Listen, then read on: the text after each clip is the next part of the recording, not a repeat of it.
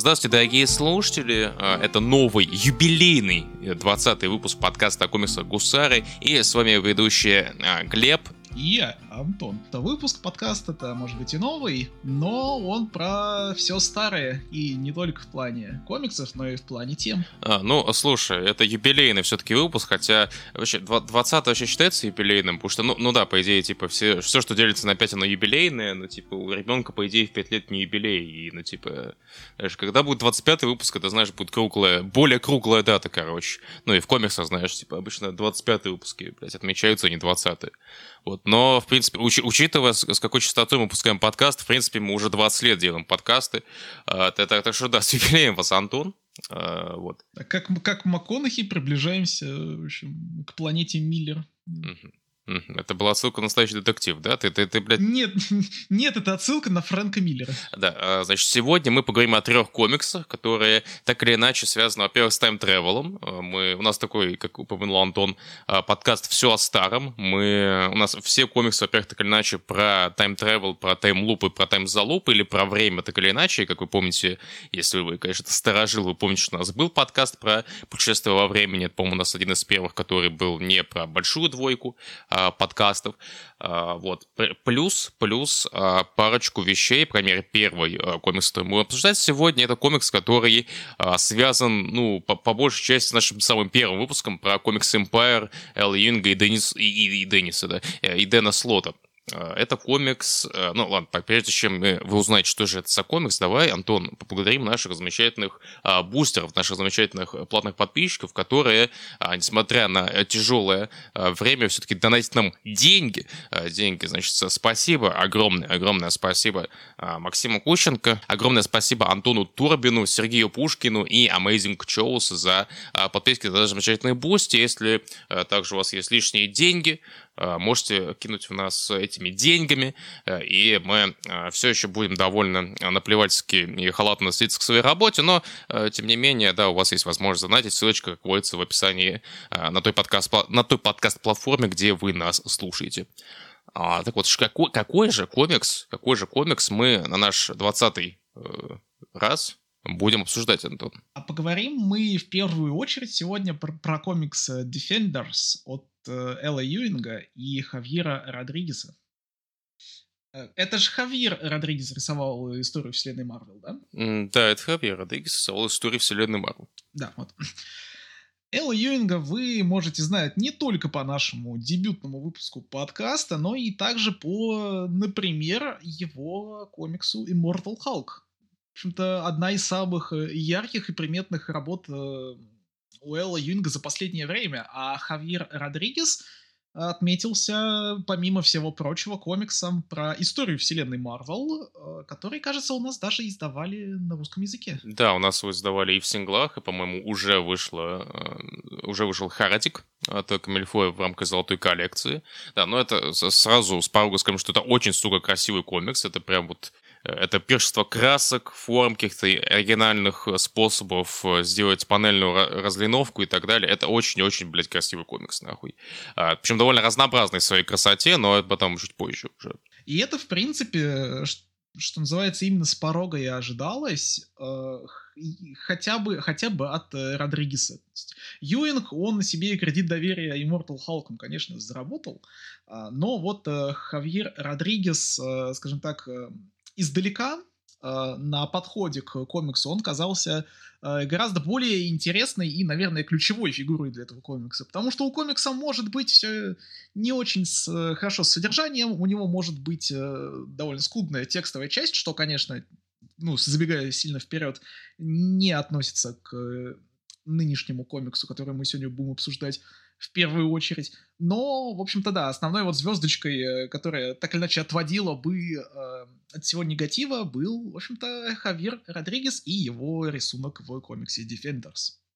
А, ну, то есть, да, комикс красивый, но он не только красивый, потому что... Потому что вообще, вот почему это такой важный для нас комикс, не потому что мы просто обсуждали какой-то комикс Илла Юнга на первом подкасте, потому что, когда мы делали первый подкаст, мы не просто почитали Empire, и не просто почитали Таины к Empire, мы прочли, сука, все, блядь, комиксы Marvel э, от Элла Юинга, мы прочли и Mighty Avengers и New Avengers, блядь, по-моему, реально все пошли, что у него тогда было. Ну, Ultimates э, тоже прочли, в общем-то. Ultimates, Ultimates в квадрате. Кстати, вот я как раз, э, когда мы готовились к подкасту, писали заметки, я понял хуйню, которую, возможно, ты понял, но я не понял. И даже момент почтения Ultimates в квадрате, там, и после Ultimates я не понял.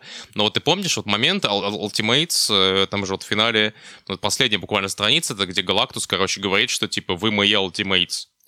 Да. Вот ты же понимаешь, что а, тут, возможно, корневое слово не ultimate, а слово mates, типа кореша. Типа вы мой mates. Слушай, это... Это, это такая база. это, это такое прочтение, о котором я не задумывался, но насколько же оно прикольное. А я вот думаю, насколько это вот типа, э, ну, типа супер очевидная хуйня, например, для носителя ну, английского языка. Э, то есть это возможно, что я просто рандомно до этого допер, а возможно на английском это может быть уже до пошлости доведено. Но да не суть. Ну а, ну, а может быть просто это и вчитывание. Э, возможно, возможно. Ну там по идее, нет, там же был подкаст, что они типа друзьями стали и так далее. Но не суть. Да, да. Э, и мы когда э, готовились, мы вообще... Это был довольно интересный марафон. Э, там много где мы находили моменты, по которым потом Юнинг написал и Empire, и то, как он писал потом Immortal Hulk, потому что в тех же Captain America Mighty Avengers была довольно хоррорная арка, причем с Бади Харацом, и вот типа тем, как Юинг любил писать всякие такие криповые вещи в Бессмертном Халке. Вот. Но во многом, во многом те вещи, которые мы там читали, в частности Ultimates, они кульминировали э, во многом или продолжились, так или иначе, именно в Дефендерах. Э, потому что, ну, вообще, о чем комикс Дефендеры? Ну, э, подожди, ты упустил еще одно важное звено, которое, правда, уже вышло немножко, если мне не изменяет память, немножко позже э, ивента Empire. Ты про Marvel Comics 1000, да? Да, да, потому что это, в общем-то, наверное, ну, помимо всего прочего, это самый, самая важная ступенька, которая ведет к дефендерам. Ну, это правда. Это, ну, знаешь, классическая, короче, супергеройская большедвоечная тема. Вот хочется комикс посоветовать, да, вот, казалось бы, Дефендеры нам обоим понравились. Прям красивый комикс, блядь, интересное приключение, вся хуйня. Но вот к нему нужна подготовочка, блядь. И подготовочка даже не в плане Ultimates и Ultimate Squad, хотя они тоже желательно нужны, потому что среднему читателю даже комиксов Marvel, который там не читал Ultimate, Ultimate Squad, не будет понятно, какого хуя у нас вообще там, типа, есть пятый, шестой космос и так далее, откуда это, блядь, взялось, что это за хуйня. Э, почему мы перемещаемся назад во времени, вот какая-то мать галактуса, чего, блядь. А, вот, а это как раз то, чего описал а, Юинг у себя в Ultimate квадрате, что вот, типа, вот он, по-моему, в первом томе Ultimate списал, как работает время, примерно, там, типа, почему одни персонажи стареют, другие нет. А, и он э, написал, скажем так, свою космологию, свою иерархию вселенных. А, то есть у него вообще Ultimates, они были про что? Про то, что вот а, была, скажем так, первая вселенная, которая была не столько вселенная, сколько там одной точкой, условно говоря, вот единым, неделимым. А у нее жопа горела с того, что, блядь, остальные вселенные какие-то хуевые были, и она вот актуальную вселенную Марвел, ну, на тот момент актуальную, там, восьмую итерацию, а, она решила ее отпиздить. Но потом, короче, в сотом номере Ultimates произошла такая сходка всех вселенных, ну, почти всех вселенных, потому что там были с первой по седьмую минус четвертая, но об этом чуть позже. Вот, значит, там были все, кроме четвертой, и они, короче, все коллективно отпиздюрили, короче, первую вселенную. А, вот, и это как раз-таки то, что взято за основу дефендеров, потому что у нас тут у комикса обо что? А, ну, вот ты помнил Marvel Comics 1000, а Marvel Comics 1000, а, он тоже, кстати, выходил на русском, тоже в золотой коллекции.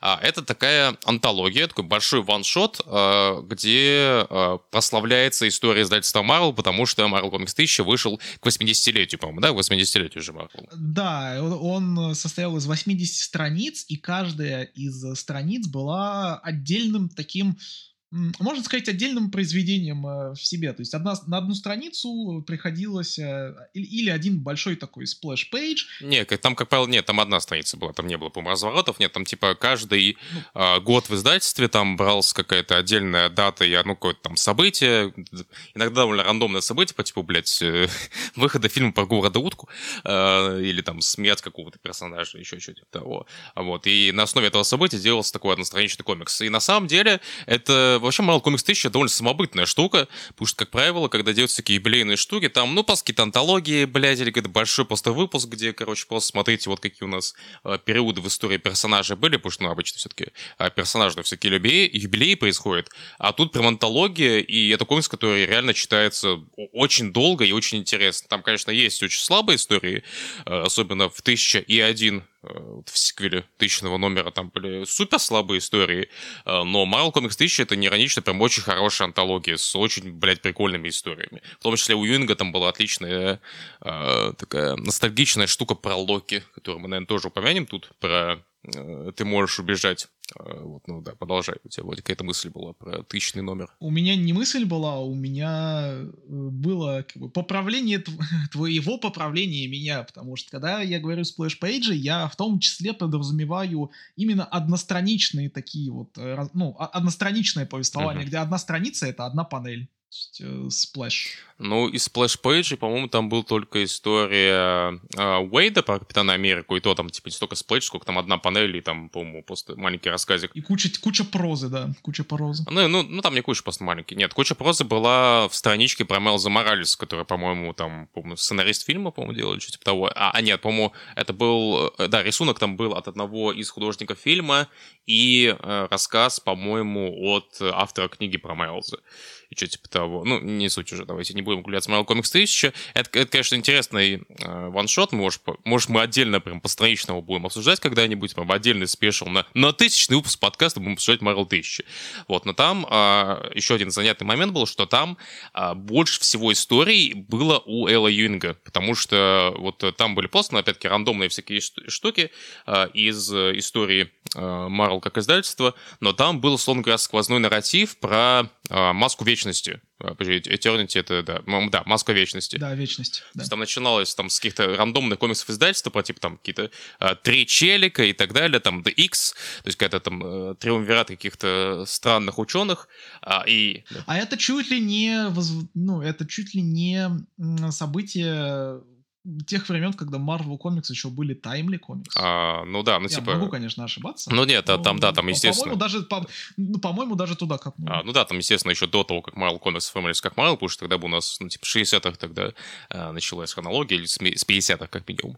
А, вот, то есть там был такой нарратив про историю некой вот а, маски, созданной из вот ткани самой вечности, а, которая давала человеку, который ее надевает, возможность быть на равных а, с кем-либо, с кем он сражается. И параллельно еще так небольшая история шла про трех ученых, а, которые в том числе, в том числе являются, можно сказать, создателями Адама Уорлока в рамках истории про фантастическую четверку. И завершался ваншот, ну, во-первых, завершался ваншот тизером Корвака, Э, то есть там типа была страница про коровок из онлайн, что в итоге вылилось в Железного Человека.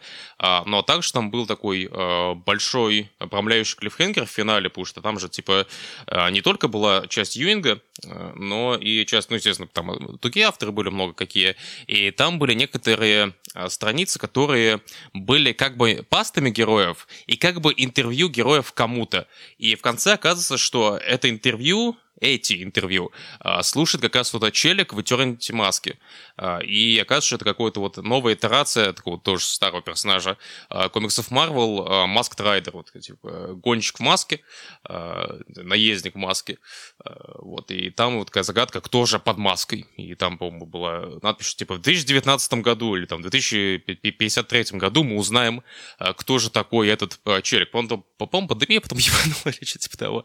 Я не помню. Вот, но о том, кто такой э, мужичок в маске, мы, по-моему, уже узнали в 2022 году, да? По-моему, в 2022 же кончился комикс. Дефендеры... Если как минимум в 21 начались. Не, слушай, э, релиз дейт э, январь 19 22 год. Вот поэтому мы и не, не, ну, не рассказывали в итогах года, потому что комикс формально еще ну, не завершился. А. На тот момент. То есть, да, то есть завершился ага, он но... в этом году. Не суть. Конкретно его финальная часть вышла в этом году. Да, в 22 году мы узнали, кто такой Eternity Mask, и узнали мы это а, из комикса Defender, потому что, ну, поначалу там Eternity Mask, вот этот вот Mask Rider чел, он э, мелькал максимум там в том же Железном Человеке, когда там показывали Коровака, он там был на фоне, Э, но, но э, полноценное завершение его истории и начало его истории, оно началось именно комиксы «Защитники». А «Защитники» — это такая вообще древняя команда Marvel, по-моему, 70-х годов, Э, которая состояла там, по, по классике из э, Халка, из Немора, из Серебряного Серфера, иногда, иногда из Серебряного Серфера и Доктора Стрэнджа, как такого челика, который с помощью магии всю эту команду собрал. У команды довольно длинная история, я, к сожалению, э, читал только том Дематеса и Гиффина Дематеса, тот том, который более комедийный, который как раз с оригинальным плюс-минус составом.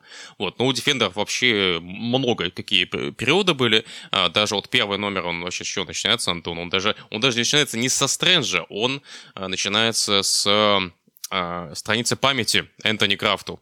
В 2021 году э, ушел из жизни Дэвид Энтони Крафт, а, и он в том числе известен наибольше, в наибольшей степени как один из авторов оригинального э, тома «Защитников». Я, опять-таки, не читал, э, наслышан, что там было очень много всратой и веселой фигни, всратой в хорошем смысле, но, да, не могу пиздеть о том, что не знаю. Но, но, но комикс полноценно, полноценно начинается с того, что вот сидит у себя, короче, Стрэндж, комикс начинается, каждый номер начинается с такого большого, как, как, выражается Антон Сплэша, а, с перевернутыми персонажами, потому что тут эстетика перевернутых карт Таро.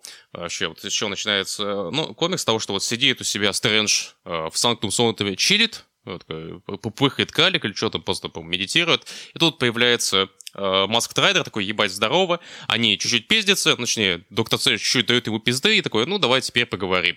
И оказывается, что вот есть такой челик из вот этого а, триумвирата по имени Карлос Зота, а, и что вот это, короче, как раз челик, который как злой ученый, а, злым ученым является, он там как раз возродил Коровака, об этом откуда-то знал Маск Трайдер, вот пришел к нему на базу, а, решил, что надо Карло Зота ёбнуть, или дать ему пизды, но Карло Зота в этот момент, короче, читал какое-то охуительное заклинание, и в момент, когда вот в него выстрелил этот Masked Raider, Карло Зота отправился назад во времени, потому что он кастовал магическое заклинание по time travel -у. И, типа, его отправил назад во времени, и затем, чтобы, вот, типа, Карло Зоту найти и дать ему пизды, чтобы он не сломал таймлайн, а, типа, вот смотри, какой момент вообще, он там, когда мы будем обсуждать концовку, а, там проводится четкая грань того, что а, магический time travel опаснее в рамках этого нарратива, потому что, в отличие от научного time travel -а, а, магический time travel может менять прошлое. Mm-hmm. Типа, там это упоминается, что, типа, вот магический time travel может менять прошлое, потому что это магия, ебать, на что угодно, может, а вот научный, научный нет, научный хуй соси. Э, что, ну, немного такая странная дихотомия, потому что, ну, типа, ну, не знаю, когда ты даже далеко ходить не надо, какая-нибудь Тера Альтрона тоже там э, таймлайн наебнулся, блядь, вообще по хуйне, ну, ну да не суть. Но, с другой стороны, учитывая, насколько Эру Альтрона все-таки все игн- игнорировали. Ну, это, это пример, который, знаешь, который я просто взял вот так вот, знаешь, из того, что у меня в голове было, а так наверняка полно примеров того, как просто, типа, не знаю, Доктор Дум сгонял назад во времени, и пиздец, и пиздец. Вот. И тогда э, Стрэндж, короче, такой, ага, говорит, надо же забирать команду, надо собирать команду, и он достает карты Таро как раз. И это, там как раз есть ссылка, э, что это как карты Таро, которые Стрэндж использовал в комиксе Secret Defenders, и даже, я опять-таки его тоже не читал, но я открыл первый номер, и там тоже начинается с Найнгрида в виде карт Таро, потому что там, видимо, комикс был про то, что Стрэндж э, постоянно собирает как какую-то команду, с, вот, накидывая просто карты Таро, чтобы выбирать рандомных челиков. И таким образом тут тоже, э, вот, там говорит, что типа it is to call my secret defenders, но типа сейчас у меня магия пиджи, э, и поэтому, короче, да, я кастану, короче, кучу людей, и в итоге у нас в команде кто? У нас, э, опять-таки, Стрэндж, Райдер, э, Сёрфер серебряный, э, Красная Гарпия, которая Бетси Брэда, который как раз из э, комикса Immortal Hulk, я, я даже не помню, там был именно момент, где нам показывалось, что Красная Гарпия свалила из нарратива, потому что вот ее, короче, куда-то телепортировала. В Immortal Hulk они буквально перед самым э, финалом рана с... Э, даже не с Беннером, а с э, Джо Фиксит там э, повздорили, поспорили, и она по итогу просто улетела. То есть не было указано, что она куда-то телепортировалась. Но, видимо, она улетела там за, куда-то, и, ну, типа, возможно, закатом просто все-таки, чтобы не ломать комикс, э, ну, не ломать ongoing в том смысле, что, типа, а вот, чтобы, блядь, узнать полноценную историю, читайте комикс Defenders. Я такой, нет, не хочу, я читаю комикс Бессмертный Халк. Ну да, учитывая, насколько хорошо Immortal Hulk сохранял свою автономность э, ну, на, на протяжении всего хронометража от первого выпуска до последнего, но решение, в общем-то, правильное. Ну, ну то есть, да, по-моему, даже в основном ангоинге не было даже ссылок, там, ну, не знаю, на Gamma Flight тот же, или на какие-либо ваншоты, которые были там, не про женщину Халк, не про... Хотя, нет, возможно, про женщину Халк таки была ссылка. А, в сути, она, скорее всего, в ПБшках была напечатана. А, вот, значит, да, Стрэндж призывает Гарпиус, Серфера, а, Облако, Э, Облако — это тоже персонаж из комикса Defender, э, древний, это, короче, такой, я так понял, какая-то... Там, по-моему, это описано как Небьюла, типа, это, короче, какая-то вот сущность звезды. Чего? Созвездие. Ну, Небьюла — это же, по идее, созвездие вообще. Ну, туманность такая. А, ну, типа, да, это какая-то туманная говна из космоса, которая по, с помощью космического куба стала, типа, живой, и она, типа, короче, сделала свою идентичность на основе каких-то лю- рандомных любовников, которые, типа, она увидела. То есть она, то есть это персонаж, который еще в оригинале, там, в комиксах 70-х, 80-х постоянно превращался то в мальчика, то в девочку, потому что это, ну, типа, он постоянно такой а, меняющийся персонаж, это тоже важно. Вот, она там привязана к карте Тало Ладерс, я не помню, да, все перевернутые, типа, карты, чтобы, типа, это было какое-то неканоничное значение карт. Вот, и, по-моему, по-моему, все, по-моему, там изначально команда так выглядит. То есть там, типа, получается, э, серфер, Люцифер, Гарпия, э, и да, и, и облако призвали. Ну и сам, э, ну и сам, собственно, этот наездник в маске. Ну, Стрэнджер Райдер, да. да. Да, но это имеется то, то, кого призвали. Вот. И дальше кастуют заклинание, которое их отправляет назад во времени, и они превращ... перемещаются в шестой космос, как раз космос, из которого пришел Галактус, еще не став Галактусом. Вот, и они натыкаются на мамку Галактуса, на Тайю, которая пытается вот местного Галактуса, который, типа, ну, великий поглотитель, короче, Амнимакс его, по-моему, зовут. Да, его зовут Амнимакс. А, который пытается наебнуть их та.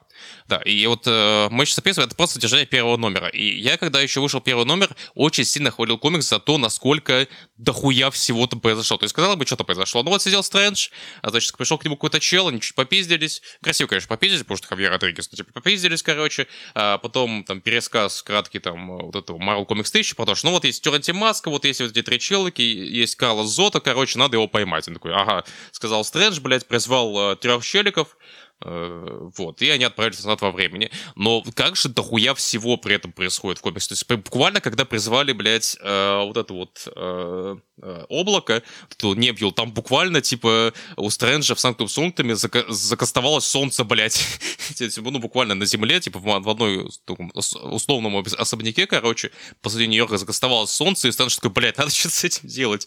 Э, и он там призвал, по-моему, то ли все свои итерации всех, нахуй, таймлайнов, чтобы остановить это говно, да. Э, чтобы потом это отпустить в духе, что, типа, э, там у него заклинание звучало по, по итогу, что, типа, а, да, он же говорит, что, типа, каждая магия требует э, жертв, ну, тема, на которую еще Аарон очень сильно э, надрачивал у себя в Докторе Стрэнджа, что, типа, every magic has a price, и он такой, ну вот я когда стал волшебником, типа, полноценным, я, у меня была главная цена — это мое эго. И тут тоже я готов принести в жертву свое эго, поэтому у него заклинание звучало как типа «Magic do you think», короче, магия сделай что нахуй угодно, блядь, э, что хочешь. И по итогу, да, по итогу срабатывает.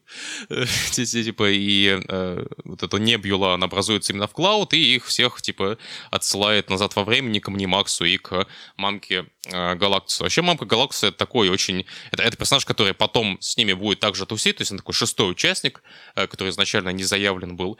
У нее такой легенький, легенький броманс э, со Стрэнджем. Э, и она вообще такой, знаешь, очень прикольный палповый герой, который постоянно у нее колкие фразы такие жирным шрифтом выделенные. Причем жирным шрифтом и в кавычки, чтобы, типа, ты не пропустил, когда она пытается такую, типа, э, прикольную штуку сказать, какой-нибудь там панчлайн или ванлайнер. Она при этом общается таким немного, ну, приподнятым, чуть-чуть превозвышенным голосом, и это на письме выражается через то, что она не просто там говорит, э, завершая предложение знаками восклицательными, там вот обязательно ставится даже два восклицательных знака, то есть она вот типа вот настолько на энтузиазме, настолько она прям вот такая бомбастик. А она же, по-моему, еще говорит постоянно типа с, на, на больших регистрах, а по-моему у остальных персонажей есть типа большие и маленькие регистры. То есть типа она, по-моему, только при, ну не только прописными, а только заглавными буквами говорит. Да. Вот да. там еще был комментарий, по-моему, в третьем номере от Красной Гарпии, что типа, ну вот Стрэндж, конечно, командует ненавидит всеми, блядь, потому что он уебок. Вообще в этом комиксе, по-моему, каждый персонаж ненавидит Стрэнджа, блядь. То есть, по-моему, только Маск Райдер ему похуй, у него там своя миссия, блядь, а все такие остальные, блядь, ты, ты нас призывал с нихуя. По-моему, да, Сесерфер такой, блядь, Стивен, сука, Что за говно? Типа, Стивен, хватит, да, хватит пытаться трахнуть мать Галактуса, ты что, охуел совсем, блядь? Э, да, она, она, типа, отмечает, Гарпия, что, типа, ну, вот она, конечно, говорит на повышенных тонах, она, конечно, нам приказывает, но она, как, знаете, вот очень при, приказывает тебе так, что ты и веришь, короче, что, типа, тебя не бесит то, что командует, а так, что он, типа, знаешь, реально герой такой, типа, настоящая мамка, короче. Такая пафосная. Короче, прикольный довольно персонаж. И э, в целом, вот, э, сразу отмечу, что э, комикс хорошо работает и как комикс про команду. Э, в том смысле, что, конечно, отмечает, что они не команда, и в целом, так понял, такая традиция э, дефендеров не быть командой, а быть, короче, просто какой-то кучу ебанов, ну, типа, ладно, кучу ебанов, это скорее отряд самоубийц, но, короче, быть, быть э, набором набором каких-то рандомных челиков, э, которые собрались, потому что вот просто надо. И там даже есть фраза в одном из номеров, э, в одном из номеров, что э, да, защитники это не команда, защитники это заклинание. Ну, потому что они буквально типа призваны картами Таро и все такое. Ну, то есть они, конечно, команда, но команда исключительно в, фор, ну, в формальном таком смысле, что, ну, вот в каком командой будет любое там рандомное сборище, там, из условно рандомных пяти людей. 5-6. И да, вот как раз то, что хотел отметить, что они, конечно, не команда, но Юинг, при том, что у него довольно много чего происходит в каждом номере, он не забывает показывать э, интеракцию между персонажами. Опять-таки, что там э, люди, как правило, не любят Стрэджа, считают, что он какой-то ЧСВшный мудак, какие-то постоянно фразы, колкости, ванлайнерами. Э, там, по-моему, была той же да, от той же э, Таи э, была заметка, что, типа, да, по-моему, там в третьем номере как раз на Стрэнджа напал какая-то ктул ктулха говно, какой-то монстр, короче, напал, и он говорит, что я, типа, беззащитный из-за того, что там магия у меня не работает в этой итерации вселенной, и он и она такая, ну, слушай, ты, конечно, вот Прей, ты, конечно, жертва в этой ситуации, короче, хотя нет, не, не Прей, как-то, блядь, как, как это именно, знаешь, по-животному сказать, типа, что он не жертва, ну, типа, ты понял, короче. Дичь, да. которую надо загонять или что? А, ну, типа, вот есть охотник, а есть, типа... Ну, а есть дичь. А есть дичь. Ну, ладно, дичь это немного... Ладно, короче, да, вот, вот ты жертва, типа, ты млекопитающий, короче. Вот, ты травоядная, блядь, но у каждого травоядного, у каждого и чмони э, природной есть кому его защитить. Есть свои защитники, она такая, пау, блядь, отрезает нахуй там конечность челику. А, ну, не челику, монстру. Э, подумать такие вещи, они э, довольно приятные при, при прочтении были, то есть замечать, что Юинг не просто сделал комикс там про свое дрочево на свои вселенные и так далее, и просто про красивые картинки, а в том числе комикс про команду. А, так вот, да, вот второй номер у нас про что? У нас второй номер про э, серфера, про шестой космос, где вот этот вот Амнимакс э, хочет все сожрать. И про э, серфера, в частности, потому что каждый номер, э, он э, каждый раз, ну, типа, каждый номер, он написан от э, своего, от лица какого-то конкретного участника команды. То есть первый ну, конкретно номер... он да. вот э, стартует с э, какого-то конкретного персонажа, который, ну, в общем-то, в фокусе будет. Ну, слушай, первый номер он тоже был от лица Стрэнджа, и финальный номер, кстати, тоже был от лица Стрэнджа, и это и был его внутренний монолог, а не Райдера по понятным причинам. Вот, и каждый следующий, там, второй номер от лица Серфера, а, третий номер от лица Гарпи, то бишь Бесси, а, и а, четвер... Бетти, извиняюсь, четвертый от лица Облака как раз. Вот. И серферский он, типа, у него карта Judgment, и там Judgment. Почему? Потому что у серфера возникает моральная дилемма, ёбнуть галактуса или нет, потому что они в какой-то момент приходят на хату к Тайе, э, и там такой серфер стоит над кроваткой Галактуса, а Галактус, он еще типа младенец э, в этом временном промежутке, и он такой, так, могу ли я убить baby Гитлера. Мы, кстати, придем еще сегодня на подкасте не к baby, но к Гитлеру, но и да не суть. Вот, значит, он такой э, протягивает руку и кастует какую-то хуйню, ему говорят, типа, бля, не надо. Он такой, бля, что не надо? В смысле, я просто, типа, ему хотел посветить, э, типа, всякими штучками, блестючки сделать, типа, свои, своим пауэр-космиком. Представление, да. А, да, и он такой, типа, вот мой джаджмент в том, что, типа, я, короче, э, ты, ты не просто, там, хуйня, которая должна а, пожрать говно, ты, типа, в том числе человек, личность и так далее. То есть, там, серфер делает свое суждение, потому что у него карта суждения. Ну, такая, вообще в комиксе довольно много таких прикольных деталей, моментов, которые э, потом э, отыгрываются. То есть даже первая страница, вот там, где Стрэндж э, перевернутый, э, напомню, что там каждый номер он с перевернутого персонажа начинается, а там есть э, такая рамочка, такие рамочка в виде, по-моему, Санктум Сонтома, и там четыре таких изображения, которые похожи на стекольное такое, стекольный орнамент. Витражи. Да, на витражи похожи. И там, типа, четыре символа, которые потом будут символизировать, там, магический символ персонажей, там, какой-то из персонажей будет а, палочкой волшебной, какой-то будет, там, чашей и так далее, чтобы они потом могли кастовать заклинания, что они, типа, живое заклинание, буквально. Вот, а мы, э, тем, тем временем, вот ты э, спинался, значит, в дифирамбах этому комиксу, конечно же, да, заслуженных, а, но, в общем-то, забыл упомянуть, э, что, э, несмотря на наличие такого большого злодея недели, а, точнее, месяца, в втором выпуске вот этого Амнимакса, основная цель э, это по-прежнему найти Зоту, вот этого мужика, который проваливается, значит, назад во времени настолько сильно, что прорывает вот этот вот э, пространственно-временной барьер и укатывается все в более-более ранние итерации значит, вселенной. А он тут э, становится, грубо говоря, Геральдом Омнимакса, что ну, очевидная, конечно, отбивочка темы серфера и э, Галактуса итерации предыдущей вселенной — Э, но вот э, в целом оно, оно, оно показывает, насколько комикс, э, скажем так, готов коммититься на то, чтобы давать репрезентацию вот этих самых вселенных, по которым он проходится, потому что, ну, в первую очередь, это комикс ну, типа, не просто с текстом, но это еще и комикс, который вот на таком на, на идейном уровне снимает слои с нарративов и метанарративов, а, таких вот э, комиксов вселенной Марвел. Так, давайте, давай переведу на русских то, что ты хочешь сказать. А, Антоновичу, когда мы читали, по-моему, когда мы дошли как раз до, до третьего номера а, в Ангуинге, Антону не нравилось то, что э, в комиксе не очень, недостаточно много внимания уделяется раскрытию вот этих миров, по которым путешествуют персонажи. Да. То есть это такое приключение, персонажи, они там пиздятся, короче, делают всякие штуки, э, штучки, вот у нас там манифесты Юинга по поводу креативности, но вот сами миры, по большей части, в частности, вот в третьем номере, вот третий мир, где э, зародилась магия впервые. Это как раз вот, э, по-моему, получается, нет, не третий космос, а да, пятый космос, получается. А, там как раз злодей — это Ктулху говно из New Avengers. У него, у него есть какое-то правильное свое имя, но это, но это, но это блядь, Ктулху, нахуй, да? Это, типа... Мор и Дан, по-моему, его зовут. Ну, да, скорее всего, это Мор и Дан, но, но это, блядь, Ктулху. Типа, это Ктулху с, э, блядь, пяти, пятигранником, короче, наебали, вот и пятигранной звездой, и это оккультный, блядь, и, ну, типа, он в плаще, и он, блядь, ну, как спрут выглядит. Это, это Ктулху. Вы меня, вы, вы меня не наебете. Э, вот. Вообще, там даже, по-моему, да, как раз, как раз таки Бетси говорит, что я в рот ебал Стрэнджа, потому что он заставил ее с собой открыть зеленую дверь. Ну да, э, оканчивая тему с вторым номером, э, там как раз таки, ну, ты, ты говорил, что там основное это замочить, конечно, Зоту, но по итогу-то персонажи смогли и, по-моему, Амнимакса завалить там, там, по-моему, Стрэндж это сказал, что я не могу управлять магией, но я могу ее чуть направить, короче, он там, в итоге там такая, знаешь, техномагия получились, и там направили да, они же направили в Omnimax типа этой, короче, штукой, которая похожа на Motherbox, а, которая заряжена была, типа, положительными эмоциями, которые Omnimax не, мог, не мог, типа, осознавать, потому что, типа, был бездушной хуйней и он от этого сдох, типа. А, да, причем, типа, во втором номере серфер отправился в настоящее. Типа, там они во, во время пиздилова, короче, с э, Зотой, типа, Зота отправился назад во времени, а серфер, наоборот, вперед во времени отправился. И да, потом, потом его уже не было.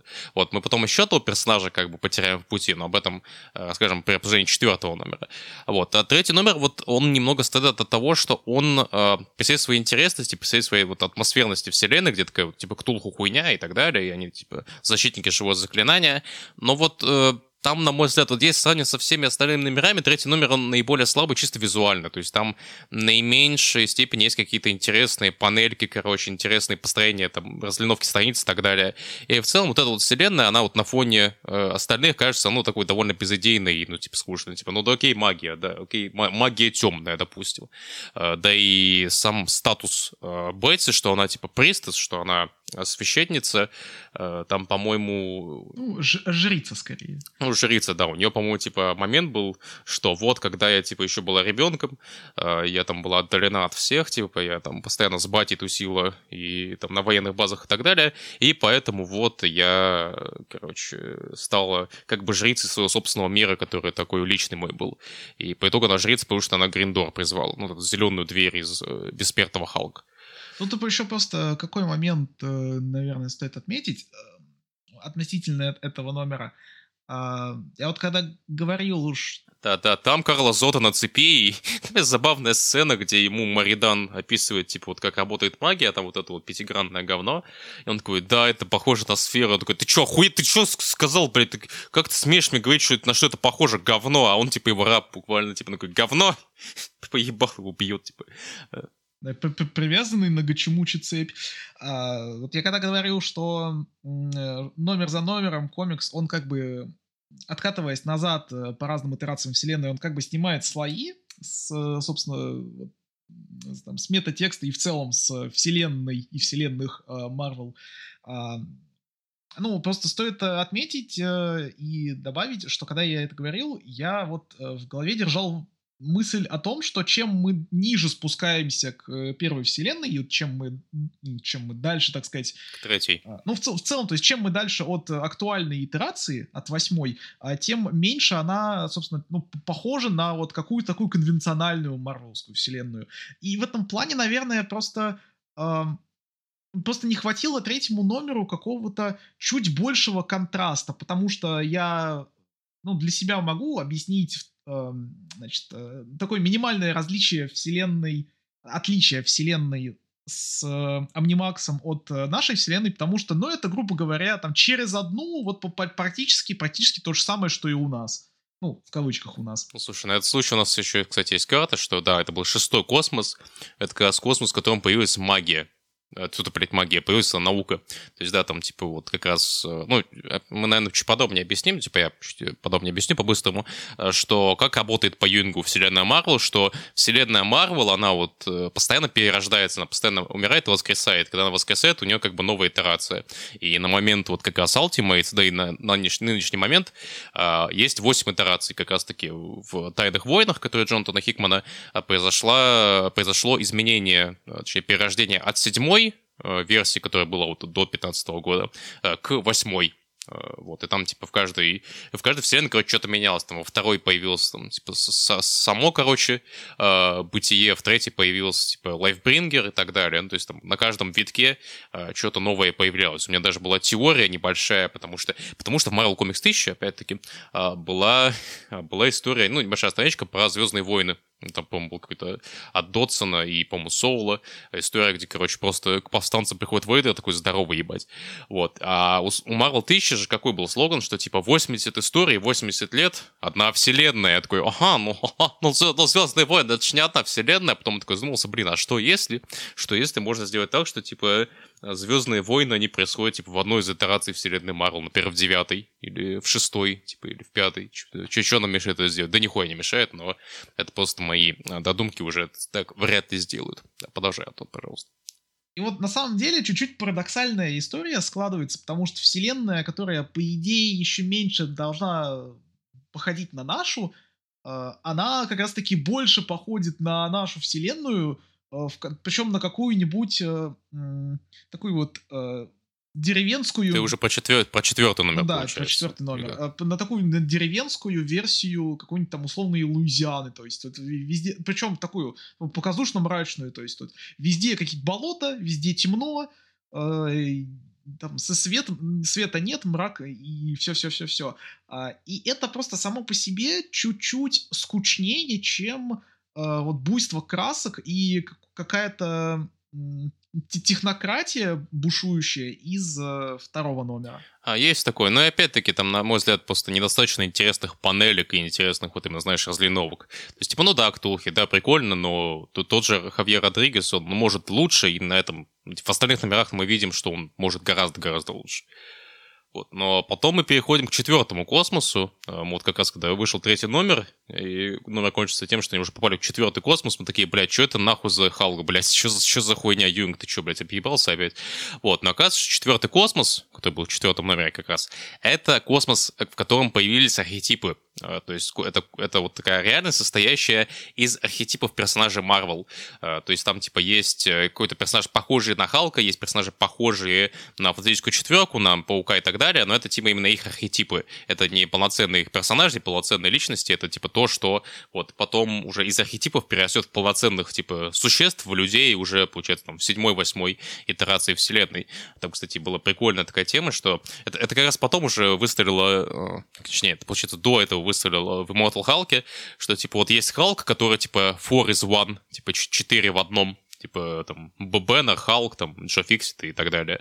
А есть, типа, фантастическая четверка, которая, типа, нет, на, да, наоборот, получается, типа, один, который четыре, на самом деле, и есть четыре, которые один, типа, фантастическая четверка, они на самом деле едины. Вот, и там тоже такие архетипы персонажей, там есть что-то типа Сьюшторм, а, что-то типа там... там есть буквально Бен Грим, который тупо камень, короче. Вот, вот тут кусок камня, блядь, такой э, в квадратике. А, и да, персонажи поначалу говорят э, просто красками, то есть там у них в облачках просто какие-то мазки красок. И да, вся вселенная, она так или иначе стилизована под старые комиксы, в том плане, что там, э, по есть стилизация того, что там используется, типа, только вот четыре вот этих цвета. Вот этот смик-штука, которая э, маджента, желтый, э, черный и циан, по-моему, это как раз синий. Да, да. Синий, что-то розовый, желтый и черный, блин. Циан, Маджента, Yellow и э, Кей, по-моему, что означало Black. Да, да это, по-моему, типа угольный черный. Но я, я, я перевожу, типа, на да, на, на, этот, на, на, на язык простых людей, что не мажента, бля, а розовый нахуй, ну, понимаешь. Вот, типа, нормальные бля, люди понимают, что, типа, все эти цвета не придуманы, блядь, есть только радуга, блядь, остальное хуйня. Ну, кстати, о радуге. Вот, значит, этот номер, он написан от лица а, от лица клауд, от лица облака. И как раз-таки в предыдущем номере был занятный аспект, что а, там во время битвы вот, эти вот, вот этим вот монстром, который чуть доктор Стрэндж не сожрал, там а, Райдер отсылается а, на клауд и говорит, что она щи. И она такая, типа, что-то говорит, типа, да я это тоже беспо- не беспомощная, и да, мне, типа, I prefer uh, they to she, типа, э, пожалуйста, типа, говори they, а не she. И, по-моему, отдельный персонаж говорит, типа, а, окей, я запомню. По-моему, Казгарпи говорит, типа, окей, я запомню. А, и это вообще та территория, на которую Юинг тоже уже заходил, как раз-таки на Бессмертном Халке был персонаж ученая, которая была трансгендером, из, из мальчика в девочку. А я, я уже, кстати, не помню, блядь, как ее зовут на самом деле. У нее, у нее был прикольный такой, типа, каминг э, ну как, не каминг типа то, как мы узнали про то, что э, это, это трансгендер в арке как раз, по-моему, Парк Семну, как раз-таки ее трансгендерность, по-моему, так или иначе помогла ей э, просечь, так сказать, фишку, что, типа, Гземну это, типа, не настоящий Халк. А, и тут, типа, Юинг, на мой взгляд, наиболее органично, типа, раскрыл тему э, трансгендерности, потому что, ну, типа, где раскрывать подобную тему, если не в фикшене, причем в фантастическом фикшене, где мы можем буквально сделать человека, который, типа, ну, или сущность, которая буквально постоянно то мальчик, то девочка, то мальчик, то девочка. Э, и тут, э, по-моему, как раз-таки, да, в финале номера э, Клауд именно становится, ну, таким слиянием, таким, нечто средним между мальчиком и девочкой, именно андрогинным. Э, и там, по-моему, как раз-таки э, есть мотив, потому что, ну, типа, в чем еще сюжет номера, что э, происходит, условно говоря, война между архетипами, э, которую развязал Зота, это такая, условно говоря, гражданская война, и там проводится такой мотив, что вот, типа, архетипы постоянно застряли э, в реинтерпретации постоянно одних и тех же историй, ну, такая, типа, отсутствие креативности, короче, в нем они застряли, а, вот, и далее там, конечно, в финале э, вывод, что, типа, нет, короче, можно креативить, можно придумать новые истории, чтобы персонажи были пиздатые, а, и, да, там, по-моему, как раз-таки Клауд говорит, что, типа, если у нас недостаточно слов, чтобы описывать какие-то вещи, мы можем придумать новые слова, что, ну, естественно, типа, недвусмысленный намек на всякие новые местоимения и так далее, и новую терминологию, а, новые этики. Подожди, э, да. Но ты еще, кстати, не упомянул э, такой интересный момент, э, что в этой версии вселенной, в общем-то, есть архетип Галактуса. Да. И этот архетип Галактуса, он в определенный момент э, становится таким архетип, даже не то, что архетипом, а он вот он, он меняется, он становится лайфбрингером, и он э, в том числе под через становление лайфбрингером он помогает героям э, пробиться через повторяемость паттернов и выйти к следующей итерации вселенной. То есть да, собственно, как раз-таки Золотой Галактус, это как раз-таки то, что придумал и реализовал Юинг на Ultimate своих, и что, к сожалению, уже откатили. Но да, тут Юинг опять, типа, по- говорит, что, типа, вот, смотрите, у нас есть Лаймбрингер, э, есть Галактус жизнь приносящий, ну, типа Галактус жизнь приносящий, и потом нет, Галактус не помогает им вернуться, там, переместиться в э, третью вселенную. Галактус э, своим вот слоганом Everything Lives, типа, все живет как раз-таки из Хикмана, что, опять-таки, все живет, все, э, все истории постоянно развиваются. А Галактус призывает э, четвер... итерацию четвертой э, вселенной. Как раз-таки вот в Ultimate квадрате, там как раз я упоминал, что э, появились э, все вселенные, кроме четвертой. И сейчас как раз-таки я... Вот, да, вот... The fourth is missing. He is the pilgrim, the true believer who journeys into mystery. One day he will return. Ну, слушай, это, это, же еще, это же еще можно трактовать на самом деле как появление э, читателя в какой-то мере, потому что в этом э, моменте комикс еще и так в очень широком смысле ломает четвертую стену. То есть персонажи прям из, выходят со страниц комикса, буквально. Ну, может, читатель, может, автор, типа, ну, так иначе, такая сущность, которая это, изучает креативность и хочет создавать креативность. Типа, да, ну, как раз-таки у меня это, немного писал кипятком, когда понял, что, типа, а, это то, то, то же самый персонаж, короче, которого Хикман, тизи... тут и Хикман, блядь, э, Юнг тизерил еще там, типа, своих Ultimates в квадрате, типа, четвертая вселенная, вся хуйня и, типа Жора не интумистер, понимаешь? И заметил, ты отметил, что э, э, облако, оно осталось в, этом, в этой вселенной, но она же не просто осталась, она сказала, что мы еще встретимся, когда вы пытаете, попытаетесь найти тайну, типа The Mystery, то есть, э, и уже же у нас есть анонс типа Defenders Beyond, второй том типа, и там как раз-таки и Мать Галактуса вернется, и там будет Локи, а у Локи, я напомню, комикс назывался Кирна Гиллина Journey into Mystery, Э, так что тут все, понимаете, связано. Тут все, тут все, блядь, не просто так. Да и сама четвертая вселенная, она как бы Джо Джорни Рентумистер, надо сказать, искатель. Вот, легенда о четвертом искателе. Э, вот, отличный номер. Да, то есть э, это, это вот прям Юинг в своем прайме. То есть Юинг, у которого со слои, за слоями и довольно такое заряженное подтекстовое повествование. Ну, как, конечно, по тексту повествования, просто у него же еще на тех же каких-нибудь US Avengers был целый номер, нет, целая арка про вот этот фейковый Ривердейл, э, там, короче, в США, в США Мстителях, короче, дорогие слушатели, была арка про то, как часть команды попала на планету Скрулов, которая э, была в вечном цикле, блядь. Короче, это была планета, где все играли как бы в Арчи потому что в... Ну, Арчи, который комикс Арчи. Э, и там, типа, потому что там какой-то принц Скрулов, он, короче, там посмотрел э, по какому-то кабельному типа Арчи, решил, что, типа, вот, все, мы будем вечно играть в ебаного Арчи. Причем, типа, как только там появились новые сюжеты, где, типа, э, были уже персонажи геи, по как раз Кевин, и всякие новые сюжеты, Сабрина была та же и так далее, которая маленькая ведьма. Он сказал, не, нихуя не хочу нового, блядь, хочу по-старому, так или иначе, блядь, вечно одно и то же говно, и там, естественно, у Хикмана, у, Хикмана, блядь, у Юинга э, был бесконечный такой дрочь на то, что, типа, ну вот, креативность, понимаете, нужно отойти от старых сюжетов, типа, хуё моё и так далее. То есть, довольно, конечно, примитивная история, но это что-то, что э, Юнгу очень характерно. Э, опять-таки, когда он писал тех же Ultimates, когда он писал того же Галактуса, он настаивал на том, что там буквально Галактус боролся за свой статус-кво. Э, типа, ему там хаос порядок сказали, нет, блядь, ты не можешь, блядь, э, приносить жизнь, блядь, и так далее. Это же Галактус. Он такой, пошли нахуй, все, меня заебало, я новый, блядь, все, новая вселенная, новое правило, Everything Life, сосите. Вот, но а, по итогу в другом уже комиксе, который писал не Юнг, он опять фиолетовый, а сейчас он вообще сдох, блядь, сейчас он вообще э, этот, блядь, тронный зал для Тора, пиздец, охуеть. Вот, но, к слову, остался Секво, а, пятый номер, финальный. А, и в пятом номере, в общем-то, как и заявляется на обложке, раскрывается тайна личности наездника в маске. И кто, и кто же это, Антон, кто же это? А это, дорогие слушатели, сам Зота, сам антагонист этого комикса. Там все до достаточно кучеряво и закручено в такой эм, интересный временной бублик. Ну, бля, объясняй бублик давай. А, ты, ты не отсидишься, долбоеб, объясни бублик. Ну ладно, сейчас, да. А, но, но помимо того, что в комиксе происходит вот этот гранд-ревил, а, на фоне этого гранд-ревила происходит не менее грандиозные события, так сказать, борьба, ультимативная борьба, значит, э, э, того, что существует, да, аватара, так сказать, э, значит, существования и такого... Аватара нет существования.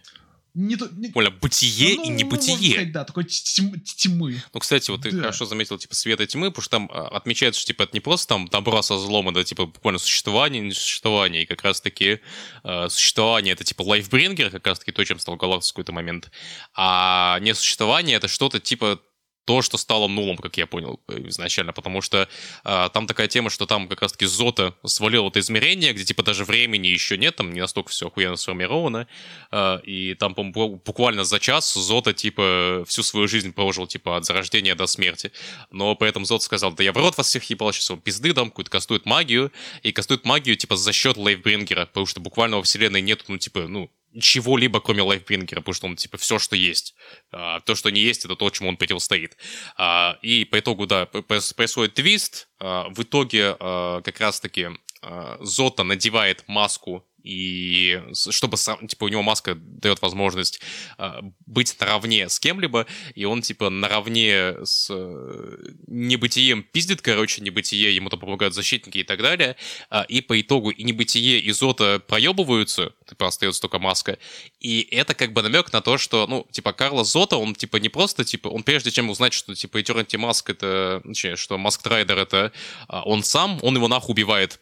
И, типа, это была мотивация изначально изначально, видимо, Маск Райдера, типа, предотвратить его судьбу. Э, типа, он ему как раз говорит, типа, вот эту мульку про uh, You Can Escape, uh, кто читал uh, Кирна Гильновский Journey to Mystery, в целом Локи знает, что вот у него есть такой лейтмотив, что you Can Escape. Я, пом- я помню, кстати, блядь, uh, напиздел, когда сказал, что это Юинг писал историю про Локи uh, в Marvel 1000. В Marvel 1000 писал, конечно, Гиллин историю про Локи. Но, тем не менее, Юинг же писал uh, как, какой-то, какой-то комикс про Локи точно не агент Асгарда ли он писал? Он, он конечно, писал агент Асгарда, но он как раз-таки продолжал в, агенте, в агенте Асгарда а, темы и в целом нарратив Journey into Mystery. Как раз-таки это был комикс во многом про то, как пытался Локи избежать своего стандартного статуса кво, но у него не получилось. И тут как раз-таки тоже а, пытался избежать свой статус-кво Зота.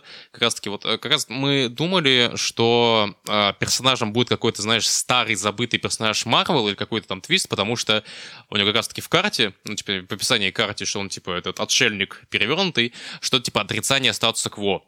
Э, и мы думаем, что это Саня статус-кво, что это, типа, ну, знаешь, какой-нибудь Норман Осборн, блядь, или что типа того, ну, знаешь, какой-то персонаж вселенной, которого, типа, мы не можем представить в таком амплуа. Но по итогу да. Но, но, но, это, но это по итогу оказалось на самом деле спойлером. Таким очень хорошо запрятанным. А, ну, типа, да, нет, понятно, что это был намек. Но, типа, э, Вьюинг в этом плане не дешевка, он не стал, как бы, делать просто континенти дрочь, а, ну, сделал это твистом нормальным в рамках нарратива. Что это, да, ну, это тот чувак, с которым мы, типа, все это время находи, охотимся, а, и после того, как он, типа, себя убил, он, типа, как бы опять э, ввиду противостояния в этом космосе вернется назад во времени, э, и ему, видимо, опять дадут маску. То есть, опять-таки, я, я скорее тут верю в то, что тут таймлуп был, что он, типа, вернулся назад во времени, и таким образом в постоянном таком цикле возвращения к этому моменту и попытки, типа, предотвратить собственное убийство, э, и, типа, он итогу не сможет сбежать. А, вот. Но, с другой стороны, это опять-таки магический тайм-тревел, поэтому тут может и могло что-то измениться. Но тут, да, тут еще и вот этот вот э, Вестник Смерти, скажем так, он распадается на кучу драконов Налла, и, видимо, самого Налла. А, короче, Лайфбрингер всех благодарит, говорит спасибо, короче, всех отсылает назад к себе по местам. Комикс, короче, немножечко расходится на просто ну, на бесцветную штуку, короче, тупо на карандашный рисунок. Они, типа, все прощаются, говорят, что мы еще увидимся, э, и Стрэндж начинает себя хилить, короче, просто на хате. Говоришь, типа, вот, все, Отличное было приключение, но о нем я расскажу как-нибудь в другой раз. Ну и вообще миленькая деталь, что они э, Лайфбрингера подпитали э, именно вот этой вот э, цмук э, энергии, ну конкретно энергии вот трех цветов розового, желтого и лазурного, синего. Э, Значит, так вот, грубо говоря, намекая на такой вот э, даже не намекая, а, грубо говоря, прям указывая на такую преемственность, э, что из чего вытекает в этой иерархии вселенных. Ну да, это очень мило. В целом, такое очень милое приключение. То есть, опять-таки, если отринуть все эти там отсылки бесконечные на старые работы Юинга и так далее, это очень красивое, такое ну, нормальное приключение.